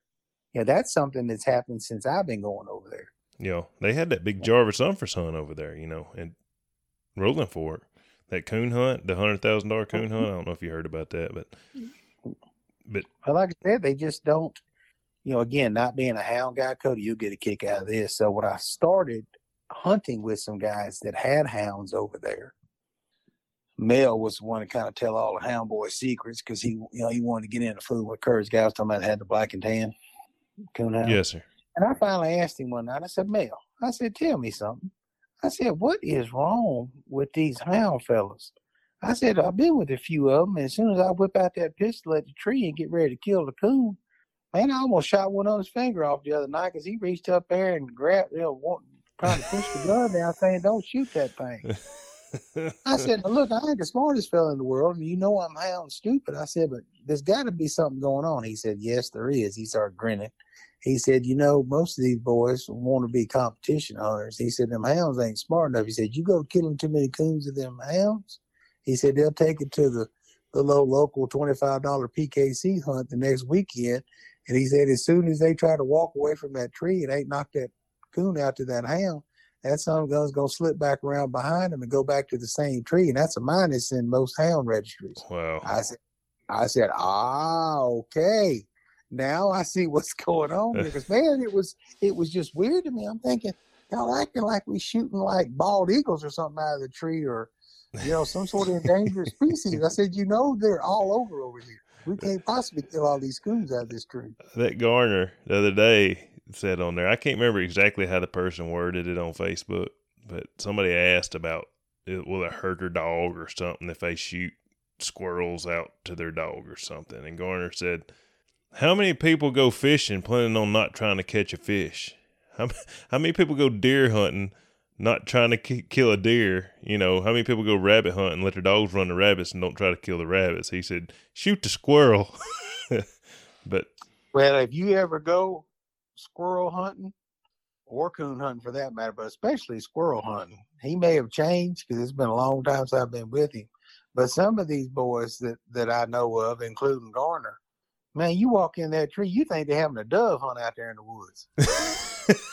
I mean, I'm sitting there thinking, look, y'all about to hurt, uh, yeah, y'all gonna make me go deaf. I mean, I'm the same guy that, you know, steel shot isn't worth a flip for killing ducks, as I appreciate it, but because you have to use it on federal land like uh, Panther National Yeah. Wildlife Refuge, you know, a lot of guys I know buy that steel cheap duck hunting steel shot and use it. But man, it doesn't mean that much to me to kill a squirrel or a coon anymore. And I carry 22 over there if if it's October first weekend and there's every leaf on the tree, because it just doesn't matter to me. I think you know there was a time when me and my hunting buddies, you know, we uh thought that our uh our sense of pride and self worth and that of our dogs was directly tied to how fast we could get a tailgate full of dead critters posted on the internet. well, that And, and there's nothing wrong with that as long as you're doing it within the eyes of the law. But my hope for everybody is at some point in time that you get to where it's more about the camaraderie and also the quality of the dog work. Because anybody can kill a bunch of squirrels. I mean, you can take a Shih Tzu out there and walk through the woods shaking vines. yes, You know, Well, I I grew up running deer dogs, and I've rabbit hunted with dogs and squirrel hunted, obviously, and coon hunted, and other than like I guess bear and mountain lion and such, like if you could do it around here, I've done it with a dog, just about it. And right? I like to see a dog doing what it's supposed to do good. If it runs rabbits and it runs rabbits extremely well, I just enjoy watching the dog run rabbits. You know, if it trees squirrels make uh, really good, I enjoy watching an animal do what it's supposed to do the right way good. So that that's what it That's- is for me. that's kind of why you know when I was uh, competition on a regular basis, there was actually a part of me, Cody, that looked forward to uh, getting past uh, spring turkey season to take a dog out during the day before it got too awful hot. Um, putting a uh, 22 pistol on my hip and a water bottle on the other hip, and going out there just me and the dog. I wouldn't spend a whole lot of time at the tree um, it was you know if you knew your dog and you're trying to tune it up, keep it sharp, keep it fit, you know, in the event you know some of the off season hunts roll around or just getting ready for the next season. Those were some of the most enjoyable, peaceful times of my life, just walking around the woods because I'm focused on watching the dog. I'm taking in nature, you know, and what have you. But you know, I'm I'm not spending a whole lot of time. At, some of these folks act like that uh, every grocery store within driving distance of their house is closed, and whether they get that next squirrel or whatever is the difference in whether they're gonna die, starve to death, or live. and that, that just ain't me, man. I mean, yes. I ain't skipped a squirrel in 15 plus years. That don't mean I ain't killed a bunch of them, but I always, I had an older um, gentleman that lived um, in Canton, and we worked out a system years ago that uh, we had two of those large 120 quart white, you know, igloo marine coolers like you buy at Walmart. Mm-hmm. And uh, I'd go over there to the Delta it's even before I bought the cab when I was staying over there at Mr. Moody's at the um, on the east side at the camper place. But we, I'd, I'd drive over there and I'd have whatever I was hunting in the box and uh, have a, an empty cooler in the back of the truck, and here we go. And we get over there, and you know, and if somebody wanted to keep the squirrels, I tell them, I said, man, take however many you want. But one thing is, Mr. Morrison ain't skinning none of them, so you better take them and do with them what you want to. I said, if you don't want them, I said, then uh, put them in that cooler down there, either at the at the camper or nowadays underneath the cabin. And uh, man, there were weekends we had to sit on the top of that thing to get it to latch. And I get somebody to help me. And I called before I got a phone that worked over there in the early days. Mr. Bully was his name. Mr. W.C. Bully had a juke joint country store in the industrial part of Canton. And I could get a signal when I got to Yazoo City. So I'd call him coming over the bridge. I say, Mr. Bully, you up? He said, Yes, sir, I am. I said, I'll see you in about 30 minutes. I pull up over there in the sawmill quarters and he gets somebody to help me unload that 120 quart cooler. He go to the little old uh, shed behind the juke joint and pull out another one that had been bleached and cleaned in. You could have eaten off of it. And we'd swap coolers. And uh, that went on for years until he uh, he had to get put in an old folks home. But um, I finally asked him one day, I said, Who is skinning all these critters? He said, Well, you want to meet him? I said, Yes, I do. He said, Good, because he's been wanting to meet you. So we go down the street and around the corner, literally, Cody. and it's a little bitty old black fella. He probably couldn't have been, he's shorter than my wife. He probably wasn't even five feet tall. He stuck out his hand to shake, and I knew immediately who was skinning all them critters. He had a hand looked like Shaquille O'Neal. I'm talking about had fingers look like billy clubs and he told me, he said, Yes, sir. He said, I'm the one. He said, uh, and I just wanted to meet you. I said, Y'all some stone cold killers, ain't you? I said, Well, yes, sir. So what he did was is that uh, Mr. Bully out of the store over there in that old community, you know, most of those folks were raised up eating wild game. Yeah. But they didn't have anybody in the families, you know, that were actively hunting on a regular basis. So Mr. Bully would sell a gray squirrel for like a dollar, cleaned a fox squirrel for like a dollar fifty, and depending on what time of the year it was. Now, if I was bringing back some of those, you know, say Thanksgiving on, what I used to call them Delta Jumbo Deluxe coons, you know, he could sell them around the holidays for as much as twenty five dollars. Heck. And that don't I never kept track of what I gave him. They never kept track of it until one year, just for giggles, his wife um, who kind of managed the money at the little old store, she had a little scratch pad. And that's when I made that comment earlier. So in the 2010 to 2011 season, when I was hunting primarily 2020 tank from September to the world hunt in December, and then I was also giving him alternating with Apache 2 for the entirety of the season until it closed, you know, in early 2011 she actually had kept track, and I had brought her. Now, I didn't kill them, you know, all. I hunted with other people too, but I had brought them a total of 200 coons that one season. Wow. You think about what kind of money that man was making. He was making a good, good chunk of money because I just give him, because I just enjoyed doing it. It wasn't no sweat. It was on my way home. I, you know, and he was a good friend. And anybody in that community that needed some sort of legal help, if I thought I could help them, hell, Mr. Billy would load them up in the car and bring them to my office. You know. oh, that's funny. I heard that. Giving legal advice? No. They tried to shame me into those years for about a decade. We would go down to Giles Island um, and uh, do a fundraiser for Louisiana 4 H clubs. and uh, they tried to shame me down there that first year. I'm sitting up on the porch having a drink after we got done hunting, and they, the the dog men were over there with the guides skinning squirrels. And I remember like it was yesterday. Danny Wilson looked over there. He said, "Marson," he said, "You too good at skin these squirrels?" I said, "Well, I don't skin my own squirrels, DW. I don't know why. I'm gonna go down there when them other fellas get paid to skin them squirrels." I said, "No, I'm gonna sit right up here, but y'all do you." Y'all got all us other folks feeling jealous about these Giles Island trips. Look, Cody, that was um so the story is is that Steve Bordelon, super nice guy, one of the nice guys you ever meet in connection with uh tree dogs. He went to school with one of the guys that was head of the Louisiana Ag, okay, that was helping run this thing. And they approached Mr. the Bancroft family at that time owned Giles Island and they approached him about it. And while Jimmy Riley, the head guide, wasn't very keen about letting a bunch of old cur dogs on the island messing with their four and five thousand dollar deer, Mr. Bancroft was all in favor of it. So here we come down there that first year, and it's me, Danny Wilkinson, James Mincer, and Steve Bordelon, and I want to say Larry Wagner was with us. So we show up down there, and we got these old cur dogs, and we don't get the warmest. I mean, we sense, you know, Jimmy Riley is a super nice guy, and we Yeah. they used to look forward to us coming down there. But that first year, he's like, "What kind of rednecks have y'all let on this island? Going to run the deer off the island? This, that, that's probably going to chase the deer all over." So it was a hard sell at first until he went with. uh I want to say he went with Steve or Danny the very first morning, and then went with me that afternoon, and no, no problems whatsoever. And look, you better have a deer broke dog when you go down there. Don't bring something that's kind of sketchy down there, because like Dove, I had to get up on her butt a couple times down there. But uh, man, we just had the best time, and so I'll never forget the very first tree of the very first time that I turned a dog loose down there was Apache Yeah.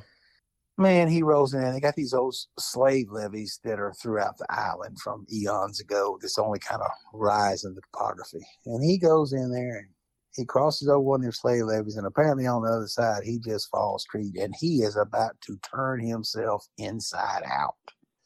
Well, I'm thinking, my gosh, what has he got? A bear cub up the tree looking at it? So I walk on in there, walk on in there. And the guy's kind of back behind me, and the rest of them back here running their mouth because we ain't, it's like I said, it's first tree of the first morning. And some of these guys can't hardly spell squirrel dog. Um, and so we get in there, and I'm looking at him, and sure enough, he's already lathered up.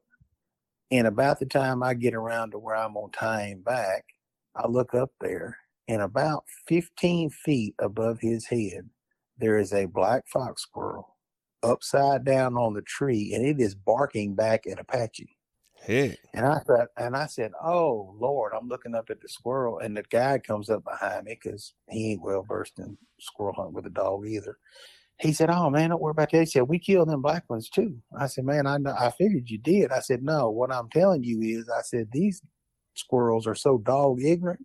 I said we gonna kill squirrels till we get sick of killing squirrels, and we did that first time. The only thing that slowed us down was they got a lot of bull nettle Mhm. on the island, and it had been a warm kind of early, you know, late sea, late winter, early spring, and uh, Apache, old Rattler, and Lucky Hank both got in pretty bad where we had to give them some decks and and what have you. I mean, they all recovered fine from it and all that, but it kind of put them out. So we were hunting the the B team for the latter part of the trip down there, but yeah, beautiful. There's not an oak tree on the entire island. All the oak trees were made into lumber to build the antebellum homes, but there's a lot of wild pecans and hackberries. Wow. Not a single, not a single gray squirrel, Cody. We ain't never killed a gray squirrel down there.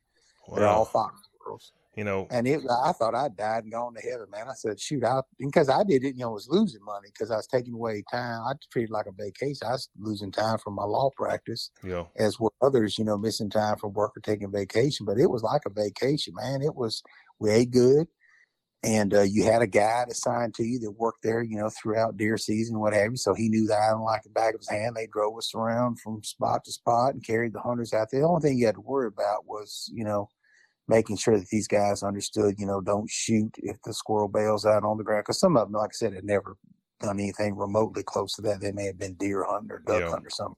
Understand squirrel dogs, but yeah, that was about a ten year gig that uh, it was like uh, about as good as it gets when it comes to food with squirrel dogs. They would let us coon hunt on the island. Man, we would kill coons. They wanted you to kill everyone you treat in the daytime, which we treat a lot of them, but they never would.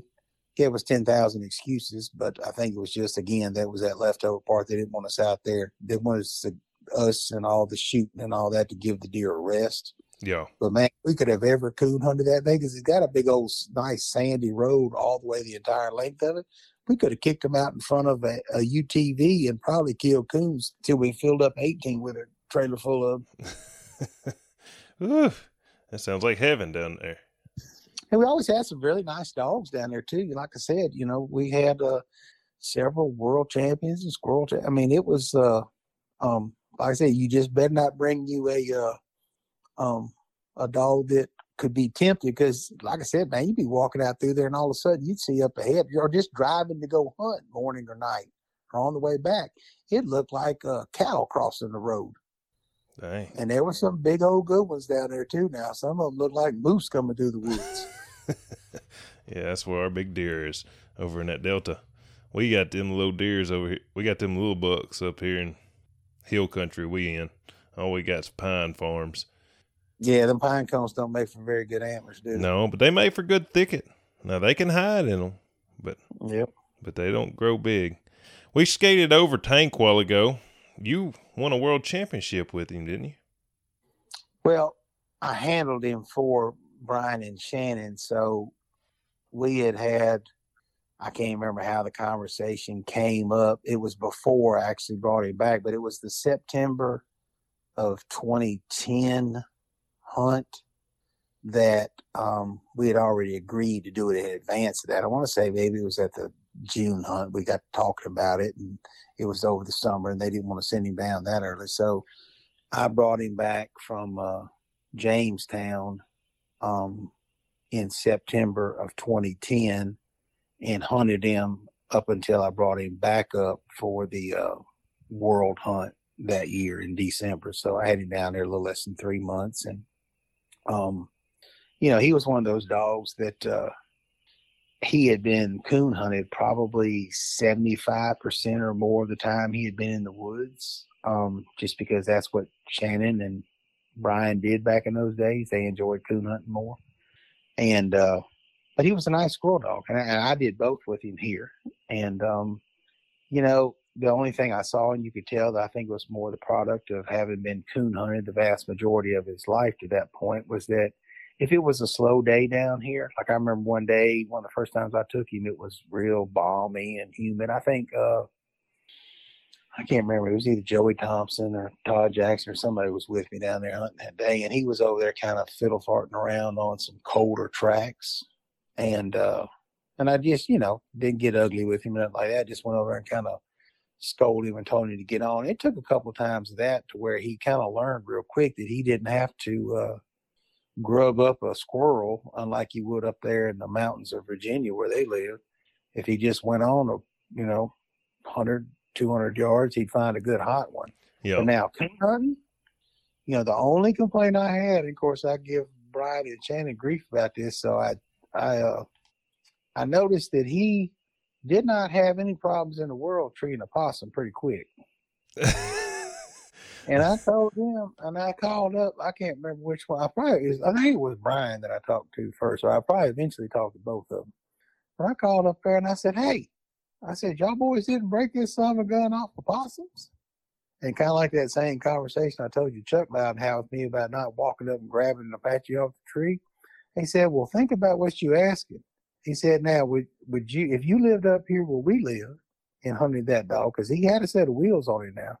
Um, he said, would you rather walk three mountain ridges over and have your wife or girlfriend have to come pick you and the dog up to look at a coon, or would you like him maybe catch a possum, tree a possum on a slow night?" Um, somewhere in between where you cut him loose and where you could have found that coon. I said, Well, got it. I said, Look, and I told him at it, I said, Look, I'm not going I'm not gonna get ugly with your dog down here. I'm gonna take good care of them. make sure that they had insurance, so we, you know, they they called up and put insurance on it through that same agency we were talking about before they sent him down here. That one that's going to sponsor us.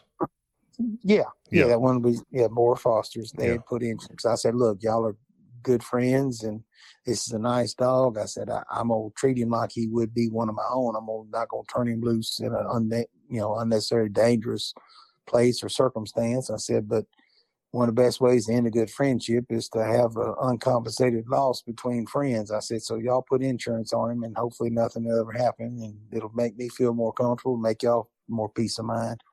And uh, you know, they were kind of worried about him, kind of because it's completely different terrain. Uh, they hadn't started going over to White River by this time, I don't think. Yeah. They, in subsequent years, they kind of got a good taste of hunting in the Arkansas Delta but they were kind of worried. I can't remember which one it was in particular, probably Brian, because Brian's more the worrier. Shannon don't get excited about nothing too much. Um, and worried about him kind of getting out of pocket. And I said, Well, look, I said, if he gets out of pocket too often over here, I'm gonna know something. He said, What you gonna know? I said, Well, he ain't as good a cooler dog as I think he ought to be. He said, Well, how you figure that? I said, Because we have a lot of games, so he shouldn't have to ever go super far. And to be honest with you, Cody, I think the longest I ever had him go to get treed on a coon that year, that fall of 2010, was a little over 750 yards, something like that. Yeah. Um, he he had actually hit a levee road and had gone down, then bailed off at to, to an old uh, food plot that hmm. uh, was treed on a big old snag. I guess he'd run the coon down the uh, down the levee road. But man, he would tree them, you know, at 50 yards if they were out, or he'd tree them, you know, as far as he needed to go. But um, he was an absolute, you know, good tempered nature dog. Um, just I really, I really like that dog a lot. Yeah, just really sweet. Now, now I'll tell you this funny story. So when I left Jamestown that morning to bring him home, it was probably in the high forties, unusually cool. Okay, up in Jamestown. Uh-huh. And by the time I got to crossing the Alabama Mississippi line, to, you know, that last stretch to come home, it had gotten up to like 90. I'm thinking well, this old rascal, he ain't used to all that. So I actually pulled over somewhere around Meridian or something, threw, got a bag of ice and threw it in the dog box with me. but I'm thinking, man, I ain't trying to let him die heat exhaustion before he can get into the house. So knowing that he's hot and it was hot as Hades when I pulled into the driveway, so I didn't even stick my head in the house to tell my wife, hey, honey, I'm back from Jamestown yet. So I quickly – drop the tailgate, open it up, get him on out. And I'm walking up to the kennels to let myself in the exercise yard and put him in his kennel up there. And unbeknownst to me, my wife is watching me out the back door. And all of a sudden, I hear this voice that I recognize. It's my sweet wife. And she says, Honey, what are you doing coming back from Jamestown with a Plott hound? Surely not. I said, baby, hush your mouth. I said, that's one of Apache's sons. Don't you talk like that. she said, hmm. She said, well, huh. He look kind of houndy, don't he? He surely not. Of course, now we got Buster down here. Buster looks, you know, he, he looks a whole lot more like Tank than he does Apache because he got the big old ears and kind of, you know, flopping muzzle and all that. Now, does, did Tank hunt like Apache? Now, Tank, um, you know, in the daytime, yeah, kind of similar, but at night, um, Tank had a lot more range on him than uh than Apache would. So he didn't cut the woods up as well. He moved on. Well, I mean, he did. He did okay, but now it didn't take him. Like I said, Tank and Buster are more alike than they are like Apache's hunting styles, you know, because Tank wasn't as bad as Buster. Now Buster's one of them dogs. You cut him loose, and you might be looking at him on a clean, clean woods. You might be able to actually see him if you kind of crook your head around and and maybe crouch a little bit. You may be able to see where he's treed. Yeah. Second tree, mm, about three hundred, maybe three fifty, and the third tree was anybody's guess. It might be two thirds of a mile for no good reason whatsoever. Every time. Like clockwork. Well, it, it, didn't take much of that at that point in my life.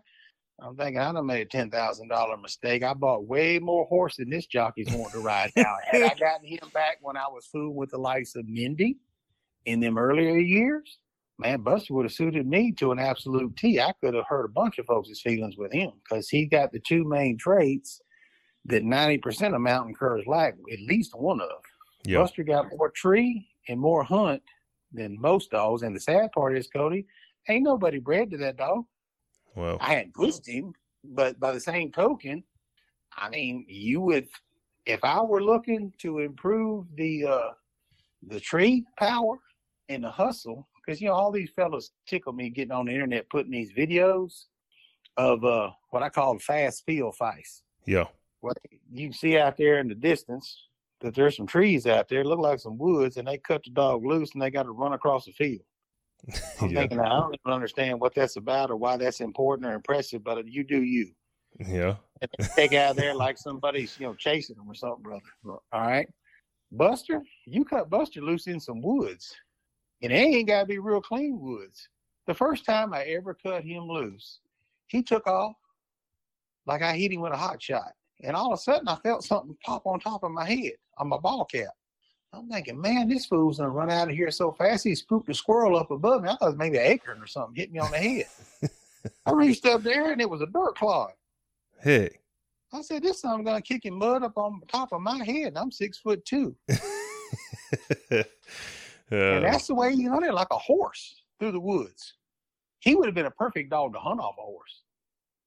well, that's them kind of get going, get treed by yourself dogs. What's winning right now? Yeah, but like I said, and that's all fine, and I understand that, and even was one of them people that thought I had to have that at some point in my life. But you know what? Them days, them days are long past me. Yeah. I don't want that. I don't need that. But uh, yeah, I hunted him some this past year. I went and actually got him back from the guy that bought half an interest in him, and because Ashley wanted that. Ashley was a hound, younger hound guy, had had hounds all his life, had food with a few mountain curs, didn't have enough hunt. Um, tree wasn't necessarily the big thing with him, but you know they didn't have enough tree really to suit him either. So the boy that turned me on to the insurance and you know was the was the uh, field trial lab, you know, Tri-Tronics guy. They're friends, and he said, "Look," he said, "I know a fella that I've known for years that's got a dog that would probably suit you to a T." So we met up over there at Twin Oaks, and he put on the show that day. Now we wound up about two, two or three miles from the truck, but thankfully we had a road we could walk back to it.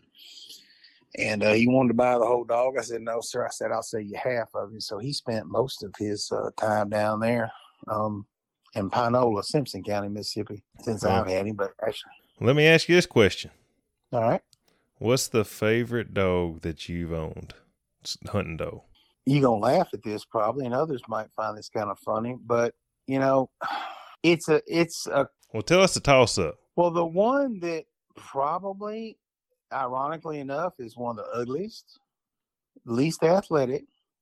But if I only got one more dog, or I used to say if I could have him in his prime, as long as I could hunt or one and one just like him, a replacement, it'd probably be Apache II in some ways, in many ways, most ways. Well, tell us why. Well, first of all, let's start off with the fact that when that fellow that I told you I gave all the squirrels and coons to, Yes, sir. he was good enough to go pick him up.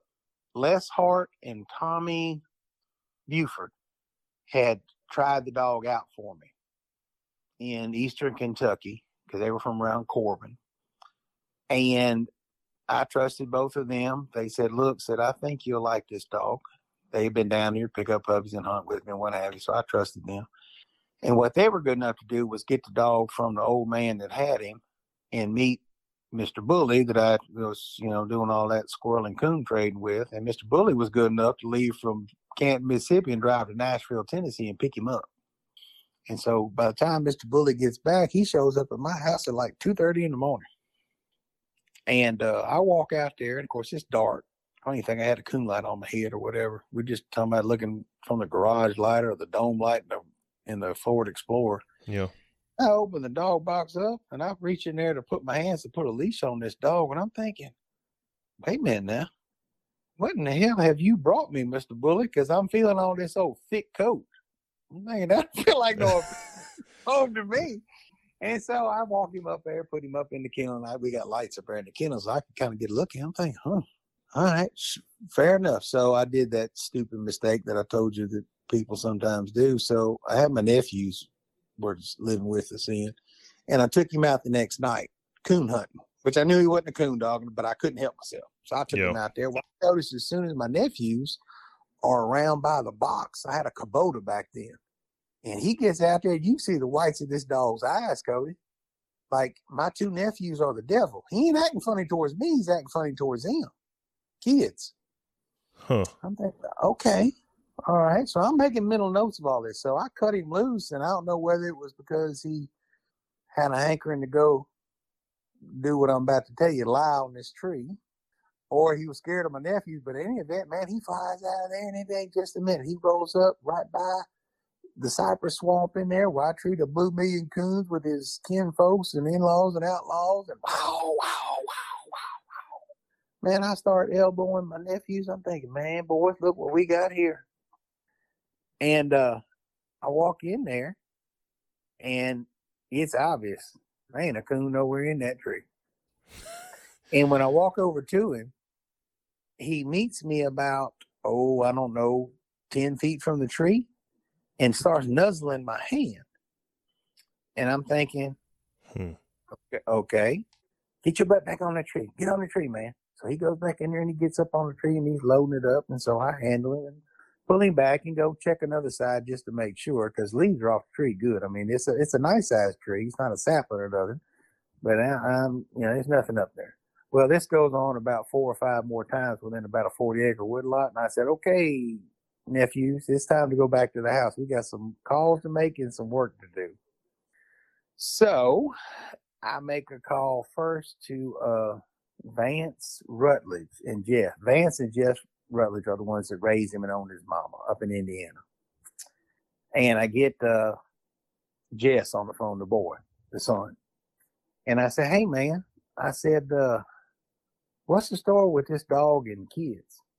He said, well, he said, I guess you've already figured that out. I said, yeah. I said, what have I got myself into? So when he was a young dog, he was tied out in the yard, and one of Jess's uh, nieces or nephews, toddler, was out there playing with the dog. Everything was hunky dory until the toddler got its uh, foot, leg caught up in the tie out chain.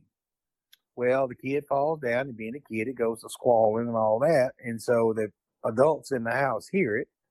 And his father, Vance, comes running out, bailing off the porch, scares the crap out of the dog. Dog takes off running, which makes it almost difficult for the, you know, to get the the chain from around the kid's foot.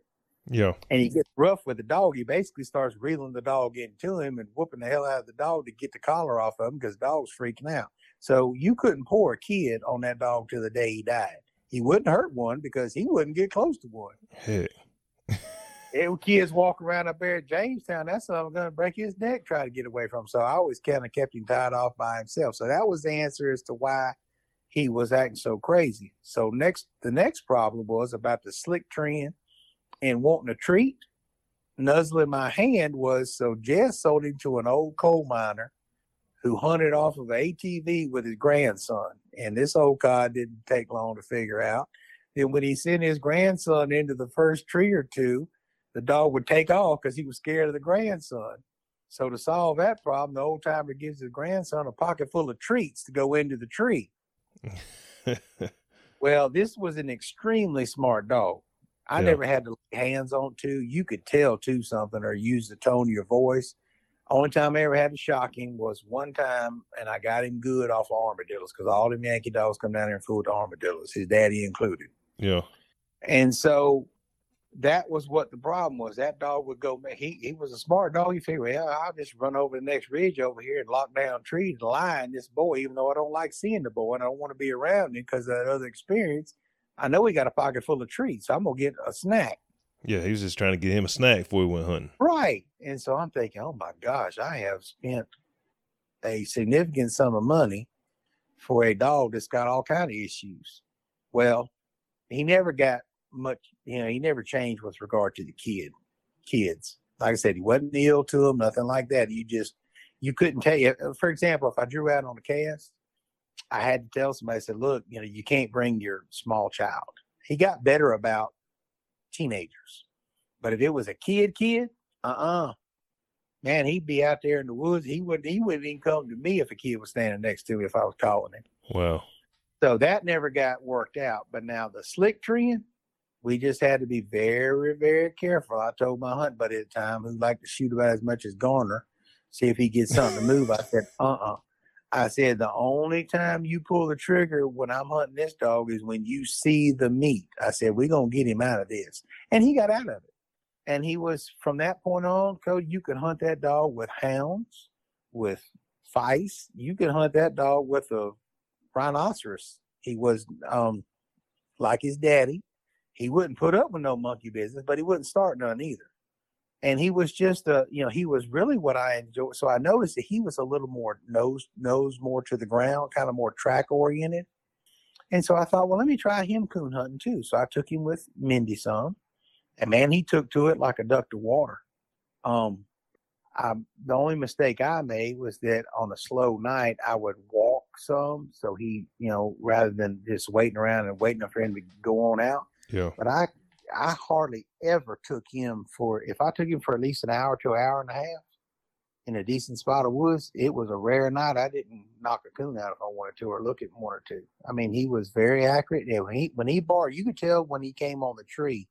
If he hit it hard with that old raspy voice and never checked up, it was a coon in that tree.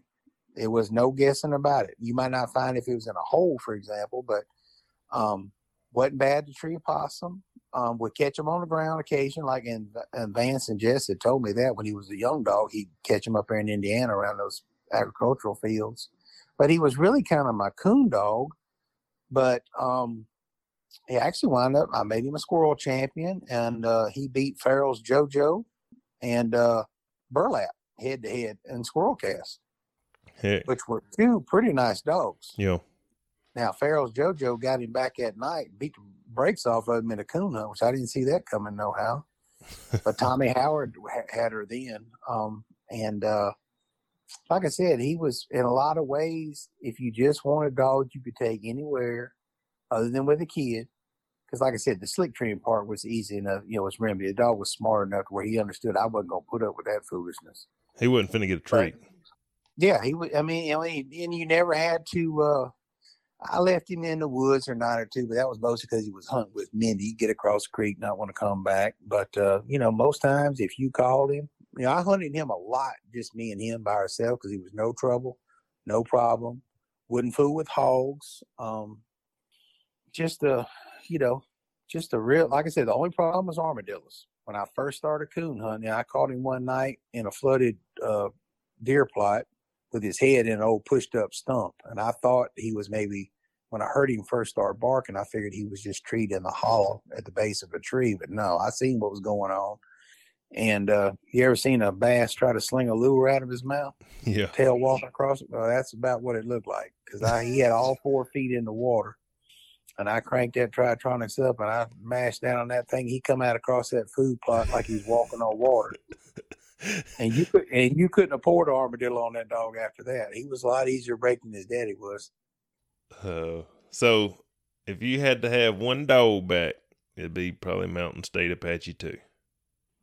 Yeah, but now it's a very very close second. I never owned Mandy in her prime, and my regret about Apache is is that you know I enjoyed Apache, but I didn't let myself enjoy him enough because it was my first go round with a well known dog for which we paid a lot of money, and I didn't enjoy him as well as I should have because I was overthinking things. Yeah.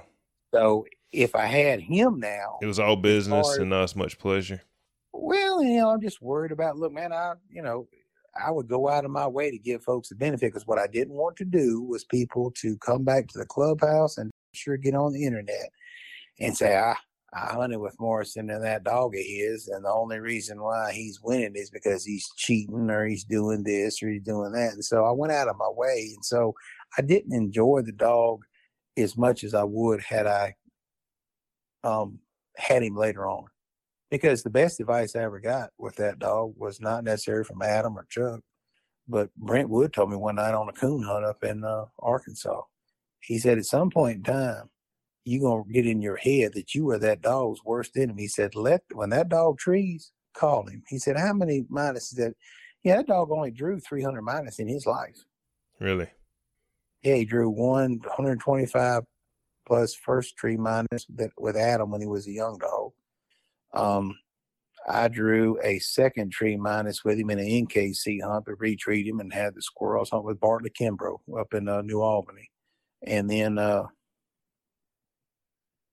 no, and then Dwayne Holland drew a minus with him. I let Dwayne Holland when I was so frustrated up at Arkansas hunt one time when I couldn't get a first place. I said, "Look, Dwayne Holland, your dog. It wasn't Luke. It was another dog." I said, "I'll hunt your dog if you'll hunt this one." And heck, man, if you get a first place and get it legitimate without anybody fussing about it, I said, heck, I'll give you five hundred dollars. I said, I'm just frustrated. I got more second places than I got fingers, you know. Wow,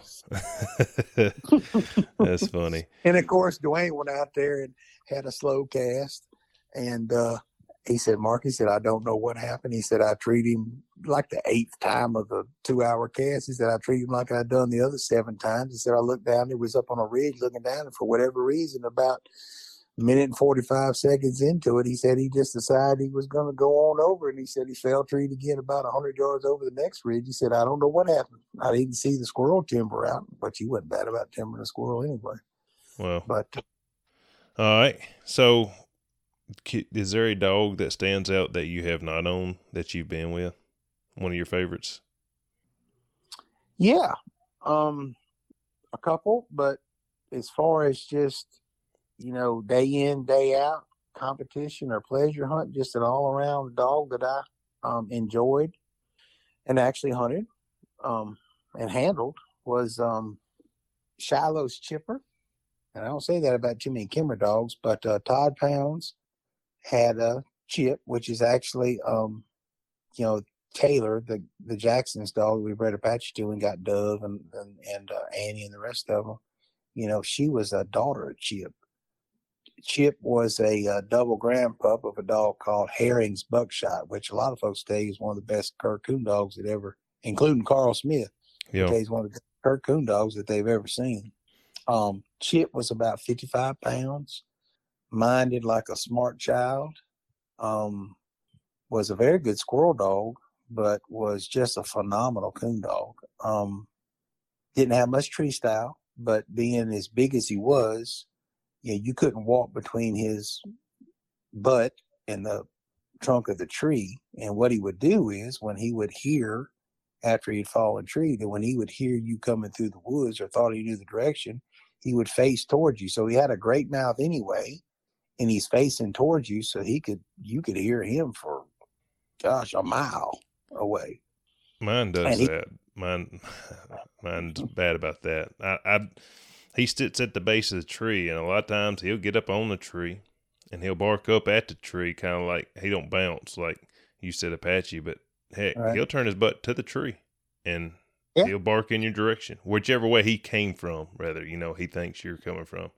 The only two, uh, and there was another old Kimmer dog that was well past his prime by the time I went with it, called Penix Trouble, and he was the same way too. Matter of fact, he almost created a fight one night with Apache on a coon up in Arkansas because he wasn't doing anything malicious, but Apache's trying to do his bounce, and they're both treed on this old dead snag, and we hear a bunch of growling as we're walking in the tree, and I'm thinking, uh oh, what's going on?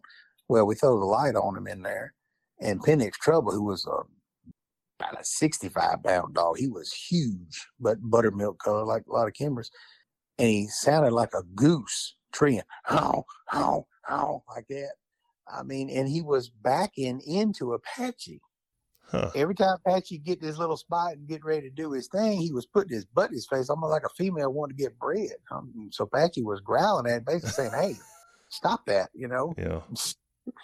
And uh, so those are the only two that I ever saw do that with regular, both of which were, you know, heavy, almost 100% Kimmer bred. But Shiloh's Chipper was just a very enjoyable dog. I mean, just easy going, smart as a whip. Um, you know, you know, day and night. You know, he wasn't as great. You know, he wasn't a great competition dog, I guess, in some respects. But we never know because he really didn't get hunted a lot. But I took him up to uh, Jamestown and handled him for uh, Todd Pounds up there one September. And but for the fact that uh, Mountain Jackson's bounce had done slightly better, I think, in the coon hunt, I would have won the combination award with a uh, Chipper up there. Well, that might be a Kimmer thing. Mine's got some Kimmer in him. Not a whole lot, but he's got some in there. You know. Um, you know, he didn't. He wasn't a very good reproducer Mindy was probably the best thing he ever reproduced that I know of. But you know, one of my and he was crazy, game crazy. But uh, Danny Wilkinson's dog called Lucky Hank that I told you about earlier was out of Mountain Jackson in Ohio, Bobby. As far as just a straight up squirrel dog, he was impressive. I mean, he'll treat hard, hunted hard, very accurate. Um, he was one of my favorites. Um, Red River Posse was a very nice dog. The 2003 OMCBA World Champion. She was out of uh, Trout Creek Smiling Red, which Trout Creek Smiling Red is the same Duff's Bob Pine Knot Tiger Paws breeding as Ohio Bobby and uh, you know Pepper's parents. Yeah. And uh, her mama was out of uh, Jordan Creek tag and Bayou Whitney, so had that Streak and Streak Junior Georgia on the bottom, and she was a very very nice dog. Big old yellow kind of female, but uh, kind of you know slight built, but not you know frail built, but pretty good you know tall lanky dog. Moved through the woods well. She had a very unique kind of like a yodel way. You you you you you you you. You could you know you could no matter what you dropped her with and it was huh. a loud voice too. So it no problem picking her out. Um, like I said, she was a very nice dog. Won the 03 OMCBA World Hunt. I got you. I was told to ask about Tree Power Inc. or Incorporated. okay, so what happened was was um the it was me, Brent Wood, and Todd Pounds, and of course we had three male dogs that were very differently bred we were you know friends buddies what have you so obviously apache was my dog chip chipper was todd's dog and then at the time brent wood owned the um, 06 omcba world squirrel champion woods hardwood dagger and so we kind of did that just in a lot of ways just to fool with folks. But the thought also was we had three very nice dogs that were rather differently bred in many respects, and that uh, you know we would breed our females amongst our own dogs, and also you know, and I used to write a full car column about that. Yes, I guess after I had uh, quit writing the OMCBA column um, and become a board on the board of directors, I started doing that like I said, we just we we would use it kind of to promote our three male dogs because we would, you know, people would send us or we get them off the internet, but most people would send us, you know, pictures of Apaches, Dagger, and, and Chips, you know, offspring or hunts they'd had with them and what have you. And I just write a little, little short column in there. Um, we actually sponsored a cancer hunt up in Pennsylvania, so bought them the trophies. You know, just trying to promote a little bit. I guess is what it was. I got you wasn't anything, you know, it was Tree Power Inc., but it wasn't incorporated or anything like it. It was just three, three buddies and all that. Well, we've been on here about three hours, and before I get off, there's a lot of people that's done a lot of things for the breed, but I mean, you, you've been a board of directors for the OMCBA. You've been a board of, on the board of directors for UMCA. You was the president for five years of the Mississippi Hunting Dog Association. I mean, you you have done a lot for hunting dogs and squirrel dogs as it is, you know, and and I appreciate you as a whole and and coming on. But I have one bone to pick with you. All right, lay it on me. What Why in the heck is it so hard to become a member of the I Hunt page? Well, I tried. I I had got declined like six times. I think.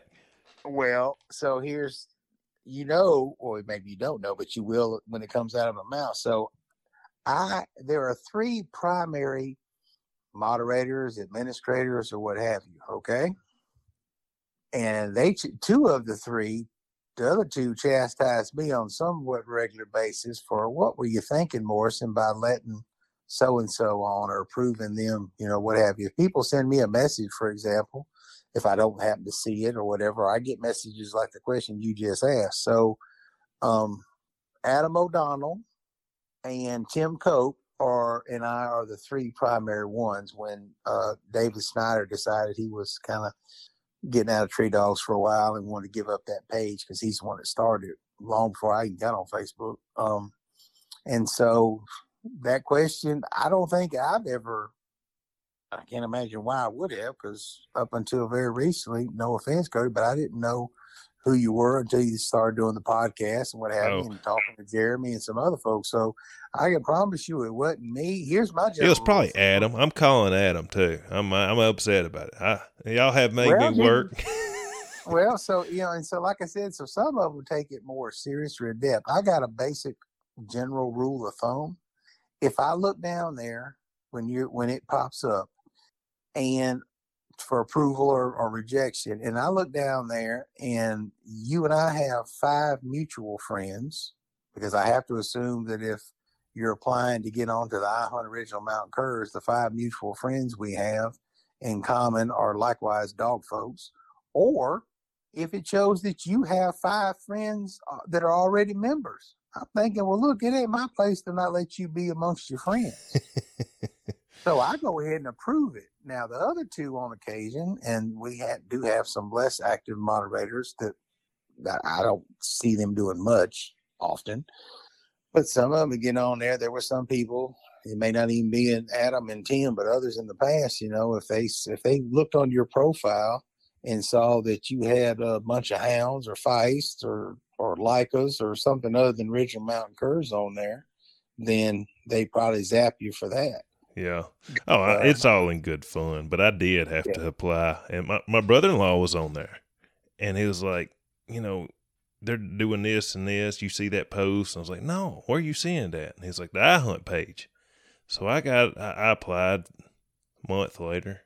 You see that on there? I said, man, I applied. I said, invite me. Maybe it's because I ain't getting you. You need to invite me. Well, he invited me. Yeah, see, that don't really mean nothing to me because it does show who's invited them on there. And you know, I look down there, and now Yeah. the funny story is, I'll tell you on a couple occasions, it'll be uh the wife Well, buddy I know, and it's like, who was it? Like, I want to say even Tim or somebody's wife applied. I said, hey, I shot them a message. I said, if you want your wife on here, I'll put her on here. I said, but you gotta straighten your ass up some. Well, what's funny is, is which obviously, if people are listening to this, I'm assuming that they know about the page, but I guess it's private now. So I was telling my buddy about it, uh, you know, something that went on. Did you see that? And he's like, No, what page you on? I was like, the iHunt page. And I screenshot it and I sent it to him. And he's like, Man, I can't find that. So I invited him, and I invited him about six times. And I finally sent you a message, I think, or I sent Chris a message, and I said, "Man, okay. which it was his wife's profile. He don't have a Facebook. He just gets on hers to keep. Well, from- that was always uh, Yeah. going back to squirrel hitter days, or when I first got on Facebook in 2014. When Chris, I used to give him unmitigated, you know what, over that. I said, "Look, partner," I said, "It's hard for me to take you serious if you sharing an account on Facebook with your wife." I said, "Look," I said, "Look, and don't don't beat me up with her purse either." I said, "What is wrong with you? Get your own Facebook account." Here's this. That'd be all right. He knows my number. He can call. He knows where I live. I took him hunting over there uh, with Dove at uh, across the river in Ludlow one time. That's the only time we've ever been to the woods together, I reckon. Well, so before we get off here, you planning on hitting any competition hunts this year? Probably not, but I am planning on doing more hunting now that I have uh, um, gotten situated in this new job. You But done? Yeah, You so- done with the competition? You think? I'm not gonna say I'm done forever, but look, man, I did that pretty regular for, gosh, at least 15 years. I mean, I ain't gonna say, I, you know, I wasn't as hardcore as some of them about it, and I don't mean no offense, but uh, you know, part of the lure is it kind of grew with momentum and all that. These folks originally bragging about some of these NSD and USDC hunts about, man, I won, you know, two hundred dollars. I said, man, you know how much money I lose if I go out of town to a hunt? Yeah. I could stay back working. But now they're giving away trucks and things like that. I mean, so it's got to be, uh, you know, um, impressive in my to my way of thinking. And and um, but it's just one of those things that, you know, I'm not gonna say I would never do it, and I would like to go maybe help out or guide or you know judge or something like that. But as far as just doing it on a regular basis, man, I get far more enjoyment now out of um, most of the hunting I do last year and the year before when I got to do some was uh I'd meet up with Todd Jackson and a few others over there. And to be honest with you, I wouldn't, unless they shame me into it, I wouldn't even bring a gun. Yeah. I just leash around my neck, and while they were shooting, I'd go handle the dog or shake a vine or something like that, just because, as we talked about numerous times, that I just enjoy the camaraderie. You know, getting that cabin over there kind of ruined me too because, you know, it ain't the Holly Bluff Hilton by any stretch of the imagination, but it's got central air and heat and a full kitchen and all that. I just enjoy doing what we're doing now, talking about dogs and going out and hunting. But again, I ain't trying to uh, set the world on fire. I don't personally care if I show up back at the house with a squirrel or coon in the back of the truck. Well, I, I would priorities. I would much rather shoot them, but I also there's something about lining two two or three dogs up and see who can tree more. Now, obviously, the rules are are there to not necessarily who, see who can tree more squirrels because people can leash lock you and stuff like that. But you know, I just like to see whose dogs getting treed faster and in the same woods at the same time on the same day. Hey, look, once I got over the apprehension, overthinking stuff with Apache early on, I think anybody that you talk to that I had been to the woods with, first of all, like I told you before we did this, I ain't never had a problem with running my mouth.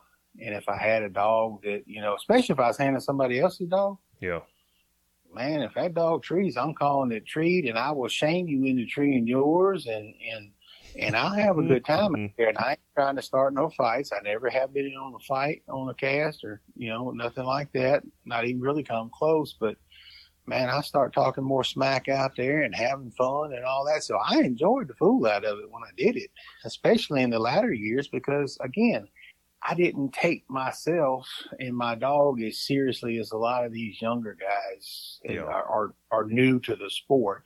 You can ruin the fun and the enjoyment for you and others around you if your sense of value and your dog's value is strictly dependent upon the outcome of a 90 minute or two hour cast.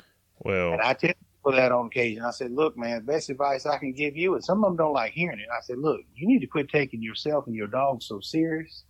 I said, because every one of them can get beat. Just like what I do for a living.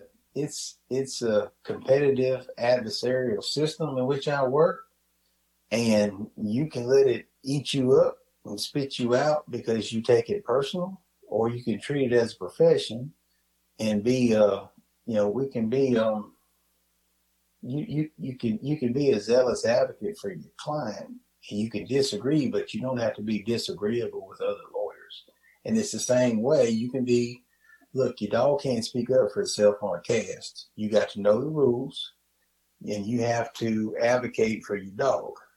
But be honest because here's the thing. It amazed me in many respects that people will basically lie, cheat, and steal over a ten dollar plaque, so as to so as to earn a title. yeah, Now, I'm not the smartest fellow in the world, but it don't take, and I never never try to make up a complete opinion or assessment of a dog based upon a two hour cast. But like I used to say all the time is, I can tell if you make it your business, as I did for roughly 30 years of fooling with dogs, if you make it your business to know tree dogs, I can tell when a when a bad dog, I mean a good dog is having a bad day and a sorry dog is having a typical day within the span of two hours.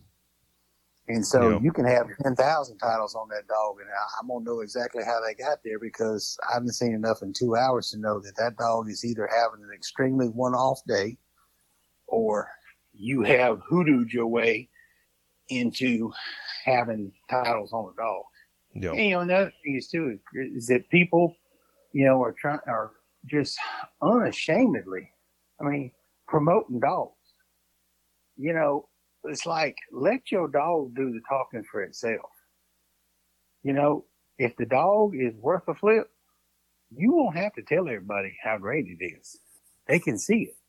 But in this day and age, you got so many people that will swear up and down they know what your dog is or isn't based upon what they have gleaned from reading the internet. yeah. Okay, I'm not from Missouri, but I but I am one of them you got to show me kind of guy. Well, I, I'll snap a lot of pictures and take a, a video real quick just because I enjoy it, you know.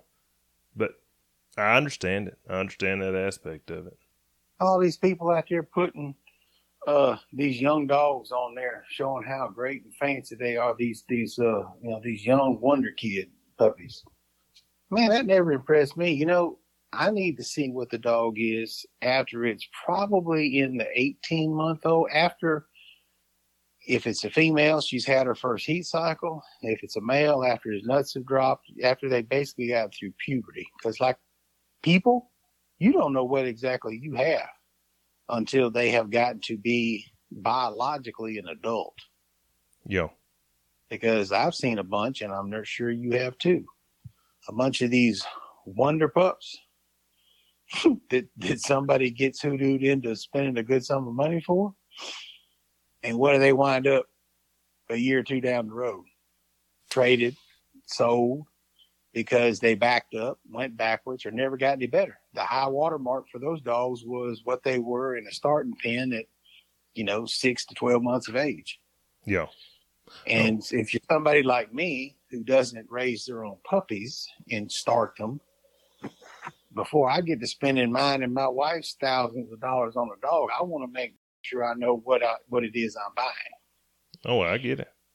I get it. Well, the internet's great and it's terrible at the same time. I mean, you it don't is. see the bad days. Mine had a terrible day Saturday. It, just, it was hot. It was about 90 degrees and 85% humidity. I walked out the house at sun up and I said, man, I shouldn't go, but I done got up.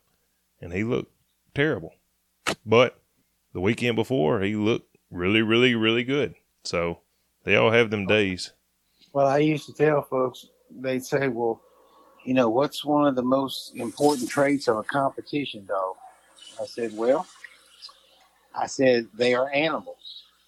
So they don't have good and bad days. They're going to have bad days when they don't feel right or whatever. I said, but my test is the closer it is to like a wind up toy. In other words, you wind it up, it's going to make the same motion every time you turn loose of the key. Yeah. If you have a dog that is 90% what it is in a strange place with strange people and strange dogs that it is hunting in your backyard amongst your friends and, and their buddies and you know dogs and what have you because a lot of people underestimate the uh, the effect that travel has and how dogs you know once they get out of their element you've always heard that expression man yeah. that's the first time my dog's ever done that I ain't never seen my dog do that. Oh yeah. if I had a dollar for every time I heard that on a cast, which was usually about once a weekend between between day or night, you know, hunt, coon hunting and squirrel hunting. I'm thinking, yeah, uh-huh. I hear what you're saying. And the first thing I would ask them, if I thought they were being genuine and truthful, I said, well, let me ask you this, man. I said, do you hunt your dog with strange people in strange places with strange dogs on a somewhat regular basis? And usually the answer to two out of those three questions going to be, well, no, not really, if they're honest. I said, well, that's your problem. I said, you got to get the dog off the farm. Um, I think the expression is now that I read on Facebook all the time is take it to town.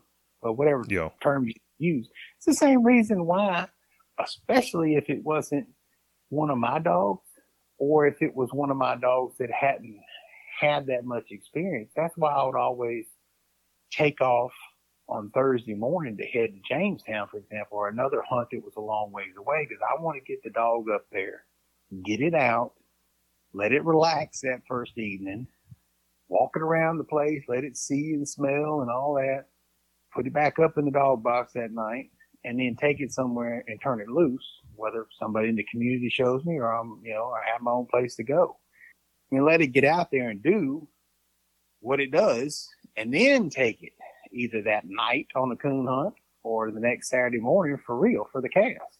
That way you're not just driving up, slinging the dog out, slapping a tracking collar on it, and heading off to the woods with a scorecard in your hand. It makes a lot of difference, man. The cur dog's got quirks, man. Oh, for sure. You show me, you show me a cur dog that ain't got quirks, and I'll show you one that's either dead or brain dead because they all have them. Yeah, for sure when I was talking about my dog. He looked good the first tree, but this is hundred percent my fault. I had a buddy with me, and we sat there and was bull crap and it was hot. And I let him get a little warm, and you know, you let them get too hot and they just don't act the same. Well, let me tell you one funny story about that, and I'm gonna let you go. There was a dog called Riverwood PJ. She was out of Cause and Red River Posse. Very nicely bred dog. And she, Larry Wagner owned her for a while. He got her from James Mincer's buddy down in Woodville. And anyway, um, Brent Wood wound up with her, bought her. And uh, Brent had bred her to Apache a time or two. But also, he after I retired Apache from competition hunting in June of 07, I told Brent, I said, hey, I'm not done hunting this summer, so why don't you send PJ on down here? I'll tune her up and carry her up to the uh, September 07 hunt, the handler for you. He said, man, I appreciate that. Great deal. So I go get her.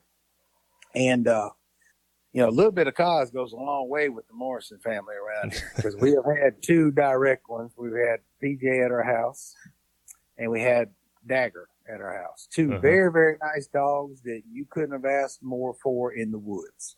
hmm Well, PJ was a little, speaking of quirks. So I get PJ down here, let her get settled in. Of course, I've been hunting with PJ since she was a puppy, you know, but so I didn't let her sit around too long. And so here we go. We start hunting.